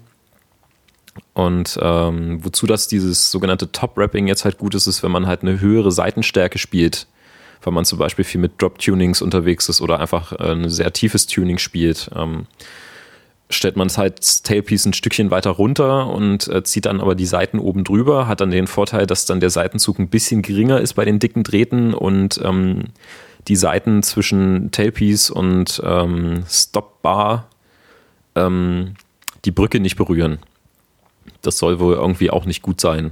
Ich habe es jetzt auch mal ausprobiert, dass ich die, das Tapepiece so weit runtergeschraubt habe, dass die Seiten die Brücke unten berührt haben. Soll wohl angeblich auch wieder der krasse Sustain-Killer sein, aber ähm, sich bis jetzt für mich auch keinen Unterschied mit eingestellt. Wenn man jetzt eine, eine ABR1-Brücke auf der Les Paul hat, die ja an sich schon ein bisschen schwächer, äh, Quatsch, dünner ist, die ist nicht ganz so fett wie die Nashville, dann kann man das Tailpiece ansonsten auch so runterschrauben, wie man lustig ist, ohne dass die Seiten ähm, die Brücke berühren, wenn man jetzt darauf Wert legt. Ähm, bei der Nashville ist es dann halt so, da die ein bisschen dicker ist, wenn man das Tailpiece weiter unten haben möchte, aus optischen Gründen oder aus Seitenzuggründen, dann muss man da halt ein, wahrscheinlich ein bisschen variieren und dann gucken, ob man die Seiten oben drüber zieht oder nicht. Aber soundmäßig hat es wirklich überhaupt nichts ausgemacht. Also da ist auch wieder viel Mumpitz am Laber dann. Na gut. Sieht halt ein bisschen cooler aus, aber das war es dann halt auch schon. Ich finde das nicht, dass das cooler aussieht. nee, aber. Kommt, äh, kommt drauf an. Ja. Ich habe es jetzt wieder normal. Funktioniert besser. Hm. Denn bei mir war es jetzt wirklich so, dass ähm, der, der Winkel, in dem die Seiten von der Brücke zum Tailpiece laufen, war halt bei mir jetzt beides mal genau gleich. Also wenn ich so einstelle, ähm, dass die Seiten normal gezogen werden ähm, und wenn ich das Tailpiece jetzt nach ganz unten schraube und dann die Seiten drüber lege, dann hat es wirklich den gleichen Seitenzug bei mir. Also da hätte es jetzt wirklich nur optische Gründe gehabt. Aber ich würde ja gerne sowieso die, die Bridge mal tauschen, um mal zu gucken, was das so für Auswirkungen hat. Dann werde ich das vielleicht nochmal ausprobieren. Gucken, was da dann so passiert. Pimp My Guitar. Pimp My. ja, genau. Bekannt auch in anderer Form aus einem anderen Podcast. Richtig. ähm, ja, äh, hast du gesehen, dass Gibson neue Gitarren baut? Ja, natürlich. Mhm. Ich fand es sehr amüsant. Äh, vor einem Monat oder sowas fiel auf einmal ein Video vom Session mit dem Olli raus, wo er äh, die 2016er Modelle gezeigt hat. Und es ist eigentlich alles genauso gekommen, wie wir es beide prophezeit haben. Nämlich, äh, dass Gibson gemerkt hat, dass halt 2015 überhaupt nicht ging vom Modell ja her und jetzt halt eigentlich alles wieder genauso beim Alten ist, wie man halt Les Pauls früher kaufen konnte. Mhm. Fand ich lustig. Es gibt jetzt einen, äh, ein Traditional Line-Up. Das sind halt so ähm, Les Paul Standard, Traditional, SG und Studio und hast du nicht gesehen, so wie es früher alles gab, also normales Halsmaß und sowas und ohne dieses schreckliche GeForce-System. Und dann gibt es eine High-Performance-Serie oder sowas. Und ähm, die ist im Prinzip genauso weitergeführt wie die 2015.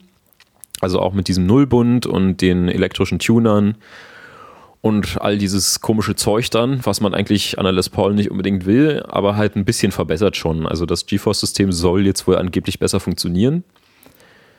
Äh, es ist jetzt ein anderes Material, aus dem äh, der Sattel gebaut ist und was ich ziemlich cool finde ähm, diese, dieser fette Halsübergang, dieser Klotz, der da hinten dran ist, der wurde so ein mhm. bisschen ausgefräst. Also da ist jetzt auch so ein, äh, so ein, naja, so ein Rounded Heel Access dran, das halt, ähm, das einfach so ein, so ein flüssiger Übergang ist, wie an solchen, wie an ah, so Schreddergitarren halt. Mhm. Das haben sie ziemlich cool gemacht. Ähm, da hat jetzt auch Session gerade vom Custom Shop so eine Players Cut Series bauen lassen. Das sind dann 59er und 58er Reissues mit diesem mit diesem äh, Halsübergang hinten dran, aber die gibt es jetzt halt auch so standardmäßig von der Stange zu kaufen. Und das ist eigentlich ein ziemlich gutes Argument für diese High-Performance-Serie. Also wer halt doch eigentlich eine, eine Schredder-mäßige Gitarre haben will und halt mit einer äh, normalen Les Paul da immer Probleme hat, ähm, der muss mal diese, diese neue Performance-Serie da auschecken. Ähm, die hat auch noch das 2015er Halsmaß, da war der Hals ein bisschen dünner und ein bisschen breiter. Also so in die Richtung Ibanez-Hals, Stratthals. Das ist äh, halt so der grundlegendste Unterschied, den es zwischen den beiden gibt. Dieses GeForce-System kann man ja auch umbauen, wenn man es möchte, aber das, wie der Hals dort gefertigt ist und dass sie das jetzt mal endlich als Merkmal rausstellen, das finde ich schon wieder ziemlich sinnvoll. Mhm. Ansonsten wirklich bei der normalen Traditional-Serie, alles wie gehabt, ist halt kein, kein Elektro, Entschuldigung, kein Elektro-Tuner dran. Die haben wieder das normale Halsmaß dabei. Ist nicht mehr dieser hässliche Schriftzug da mit diesem ekligen Aufkleber oben auf dem Hals drauf, der auch noch überlackiert war, sodass man den auch nicht abmachen konnte. Es sind wieder diese Acryl-Inlays verbaut jetzt im Hals, nicht Mother of Pearl. Ähm, die, äh, die Bünde sind wieder im Binding mit drin. Das gab es bei der 2015er auch nicht und es gibt jetzt wieder einen, äh, den alten Holzkoffer und nicht so eine Plastischale. Hm. Mhm. Also wer jetzt wieder, jetzt kann man wieder Les Pauls kaufen. Sind aber eine ganze Ecke teurer geworden, das ist heftig. Hm. Also ich glaube, das letzte, also als ich mir damals die 2014er Traditional angeguckt hatte, lag die, glaube ich, bei, bei 2.1 und ist dann runtergegangen auf 1.7 und die Traditional, die fängt jetzt bei 2.4 an. Also ist schon ein bisschen teurer ja. geworden, die ganze Geschichte. Aber es sind auf jeden Fall sehr, sehr coole äh, Farben jetzt mal wieder dazugekommen. Also die schwarze Les Paul Standard ist wieder da. Gab es ja auch eine Zeit lang nicht. Dann gibt es noch so ein ganz cooles Trans Black, also im Prinzip ein, ein Schwarz, wo man trotzdem die Deckenmaserung noch durchsieht. Und äh, bei den Traditionals gibt es ähm, halt diese ganzen Traditional Finishes auch wieder. Also jetzt nicht irgendwie fancy Scheiß, sondern halt Heritage Cherry Sunburst, Honeyburst und diese ganze Ecke. Also so wie es halt von Farben auch sein sollte. Ist sehr, sehr cool geworden. Ähm, diese äh, Studio Faded Serie ist wieder da bei den Gitarren, wo wir auch schon mal äh, drüber gesprochen hatten, als es darum ging, eine gute Einsteigergitarre für unter 1000 Euro zu finden. Mhm. Die gibt es mittlerweile wieder. Also Worn Cherry, Worn Brown, Worn Satin Black ist wieder da. Also wie früher im Prinzip. weiß gerade nicht, welche Pickups verbaut sind, aber halt äh, auch wieder das 50er Halsprofil dran und ohne Schnickschnack und Binding. Also eine super Gitarre kostet, glaube ich, 800 Euro. Ähm, da sollte man auf jeden Fall eher die kaufen als die Epiphone für 200 weniger, wenn es einem das schon wert ist. Und bei den SGs ist es genauso. Die sind mittlerweile auch wieder kaufbar, auch sehr schön gearbeitet, die ganze Geschichte. Und was wirklich cool ist, es gibt die äh, Les Paul 50s Tribute und 60s Tribute wieder. Mhm. Die ist auch weggefallen. Das sind auch zwei, ähm, zwei satinierte Studio Les Pauls. Aber halt mit unterschiedlichen Specs. Also die 50er, die hat halt den, den krass dicken Hals, die 60er den etwas dünneren und die Finishes unterscheiden sich ein bisschen. Also die heben sich so von dieser Studio-Serie noch, äh, Serie noch mal ein bisschen ab und kosten auch irgendwie um die 800, 900 Euro. Also für eine Les Paul schon recht günstig gemacht. Ich bin mal gespannt, wann ich mal ein paar spielen kann, aber ähm, Gibson hatte sich jetzt mal wieder was, was Vernünftiges einfallen lassen. Also so wie es im Prinzip letztes Jahr schon hätte sein sollen, dass er halt diese ganzen innovativen Features anbieten. Ich finde es auch gut, dass sie es nicht komplett rausgenommen haben, sondern dass es jetzt halt wirklich optional ist. Gibt ja. wahrscheinlich doch viele, die es haben wollen möchten, aber ich denke mal, der Großteil, der einen Les Paul kaufen will, der sagt halt, ähm, bau das Ding so, wie es vor 50 Jahren schon gebaut wurde und dreh mir hier nicht dein komisches GeForce an, aber für alle, die es möchten und vor allem gerade mit diesem coolen Halsübergang, äh, macht das auf jeden Fall jetzt richtig was her, diese Serie. Ironischerweise bewerben sie es jetzt mit äh, das beste Line-Up, das sie jemals hatten oder sowas, nachdem sie mhm. halt die mhm. letzten zwei Jahre halt Scheiß gebaut haben. Aber naja. Ja, ist ja immer das Beste. ja, ja, genau. Nee, ja. da habe ich, hab ich mich gefreut. Ich meine, ich bin jetzt auch sehr glücklich, dass ich mir jetzt keine mehr kaufen muss, weil es sonst eine ganze Ecke teurer gewesen wäre, aber war dann ziemlich lustig, da wir uns ja jetzt beide eine Les Paul gekauft haben, also Ludwig und ich, und jetzt kommen halt wieder welche, die kaufbar sind, nachdem wir uns wirklich ein Jahr lang nur drüber aufgeregt haben. Ja, ich war Augenzeuge. Ja, ja. Ohrenzeuge. Ja. Na gut. Ähm, guck mal, wir haben jetzt schon wieder zwei Stunden voll tatsächlich. Ja, so. Und, und wir haben noch einen Themenzettel, das heißt, wir können tatsächlich, wenn wir uns in zwei Wochen äh, tatsächlich hier in Berlin treffen, waren, ja. war doch in zwei Wochen, ne? In zwei Wochen, genau. Ich habe hier aus meiner Liste schon wieder was rausgenommen, weil es sonst ein bisschen heute den Rahmen gesprengt hätte. Ja, genau. Das, ähm, also ich würde auch jetzt hier noch nie, nicht unbedingt jetzt noch die alle da, die da stehen, noch mit äh, jetzt abwursteln. Dann haben wir nächste Mal gleich noch wieder äh, weiteres. Ja. Ähm, äh, eine Sache, die ich aber auf jeden Fall noch äh, mal loswerden wollte, weil ich habe letztens mal wieder so geschaut, ähm, also dieser Recording Lounge Podcast, ne, den kriegt man halt nur über iTunes.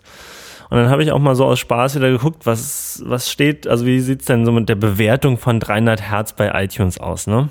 Oh, da habe ich auch lange nicht reingesehen. Und ich glaube, wir haben hier nach wie vor so richtig gute, weiß nicht, viereinhalb oder fünf Sterne, wenn ich mich recht entsinne. Ich gucke gleich mal.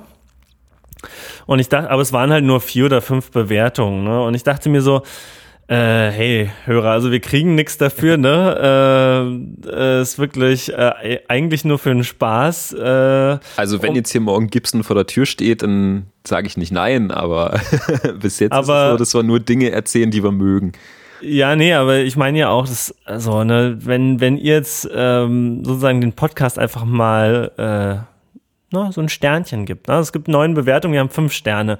Äh, dann, dann landet der, also ich will, würde, mich würde interessieren sozusagen, ob, äh, wenn ihr jetzt, sagen wir mal, 40 oder 50 Bewertungen abgibt, natürlich äh, idealerweise wohlwollende, äh, dann, äh, ob wir dann sozusagen auch über iTunes einfach mehr gefeatured werden oder da irgendwie äh, in den Suchergebnissen besser landen, sodass irgendwie mehr Hörer uns quasi über iTunes finden. Äh, das ist so ein kleines unbedeutendes Experiment, aber freuen wird es mich trotzdem natürlich, mhm. das mal herauszufinden. Ähm, Zeitlang standen wir, glaube ich, mal in der Musik-Podcast-Ecke irgendwo ein bisschen weiter oben. Da hatte ich mich gefreut. Ja, ich meine, wir sind ja auch nicht so sonderlich aktiv. Ne? Am Anfang haben wir nee. irgendwie Folge, Folge, Folge rausgehauen. Jetzt hat es zwei Monate gedauert. Und davor war es ja sogar eine riesenlange Pause, ich gerade von oh, Mai ja. bis September. Ähm, also insofern, das liegt sicherlich auch an uns, dass wir da vielleicht nicht so total top geratet sind, also äh, oder äh, ganz oben in den Listen sind, aber genau, vielleicht können wir das ja mit so ein paar Bewertungen mal irgendwie noch anschieben. Fände ich ganz witzig. Ansonsten das, das Kommentieren auf unserer Website, das funktioniert ja auch schon ganz gut. Da kommen auch immer echt viele coole Sachen. Ja. Also nette Empfehlungen oder einfach nochmal Aufklärung äh, von Zeug, das wir hier äh, dumm belabert haben. Also vielen Dank dafür. Auch immer alles äh, sehr freundlich und äh, sehr schlau, was dort äh, gepostet wird. Genau. Und ansonsten, wie immer, äh, wir freuen uns über alle äh, Kommentare, äh, Retweets, Likes und was nicht noch alles ihr so für Zuneigungsbekundungen äh, loslassen wollt oder auch Kritik oder was auch immer, ne? Feedback halt im Wesentlichen, so nennt man das. Genauso wie das äh, Flattern, was auch nach wie vor immer noch äh, gemacht wird. Ich meine, Flatter ist so gefühlt so ein bisschen auf dem absteigenden Ast ja irgendwie, mhm. weil die mhm. sich jetzt ewig nicht kümmern um die Plattform. Aber es gibt immer Leute, die auch weiterhin so die 300 Hertz Folgen flattern, super. Oder auch mal die Thomann Affiliate Links klicken. Genau. Diese Thomann Affiliate Links, die kosten euch ja wie gesagt nichts und wir haben jetzt eine ganze lange Zeit immer nur ein Prozent sozusagen da so gut geschrieben bekommen. Äh, jetzt haben wir äh, tatsächlich so nach ewig langem Warten äh, die Marke durchschritten, wo es jetzt drei Prozent gibt, aber man muss sozusagen, wenn man die jetzt ausgeben würde, äh, um jetzt Gear zu kaufen, dann rutscht man sofort wieder unter diese hm. Schwelle. Das habe ich ja einmal gemacht. Ich habe ja einmal für 50 Euro was da bestellt von diesen Affiliate-Links äh, Punkten. Und dann war ich wieder, also war das wieder bei einem Prozent und dann habe ich mir, ach du, und jetzt sind wir halt das erste Mal wirklich äh, wieder über diesen drei Prozent. Das heißt, wenn ihr jetzt irgendwelches Zeug bestellt äh, und irgendwas in irgendeiner kleinen Form hier dem Podcast und dem Aufwand, der dahinter steckt, äh, zurückgeben wollt, könnt ihr das auch einfach total entspannt mit diesen Affiliate-Links machen. Freuen wir uns sehr ja, irgendwann halt, wenn mal genug zusammengekommen ist, dass man sich da auch irgendwas davon äh, kaufen kann. Ne? Aber warte mal, also letztens hat sich ein äh, Hörer, ich weiß jetzt gar nicht genau, äh, also der hat irgendwie, glaube ich, für 2200 Euro oder sowas gekauft. Äh, das muss wahrscheinlich so ein Verstärker oder sowas gewesen sein. Stimmt, ja. Ähm, und das war dann halt natürlich schon äh, quasi 66 Euro jetzt nach den 3 Prozent. Ne? Also mit 1 Prozent wären es 22 Euro, die dann davon auf diesem Affiliate-Link hängen bleiben und mit den 3 Prozent sind es dann halt schon 66.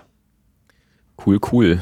Also das ist auf jeden Fall gut und das macht es dann halt noch unterhaltsamer auch für uns, also unterhaltsamer sowieso, aber irgendwie ist ja, äh, also ich meine, Podcasten sollte man ja eh nicht so oder auch diese Videos oder so im Internet für Geld machen, weil das dauert einfach extrem lange, bis man überhaupt davon überhaupt noch nur annähernd leben könnte. Also hier der Tim mit seiner Metaebene, der hat das jetzt geschafft, aber der ist auch nur am Podcast produzieren.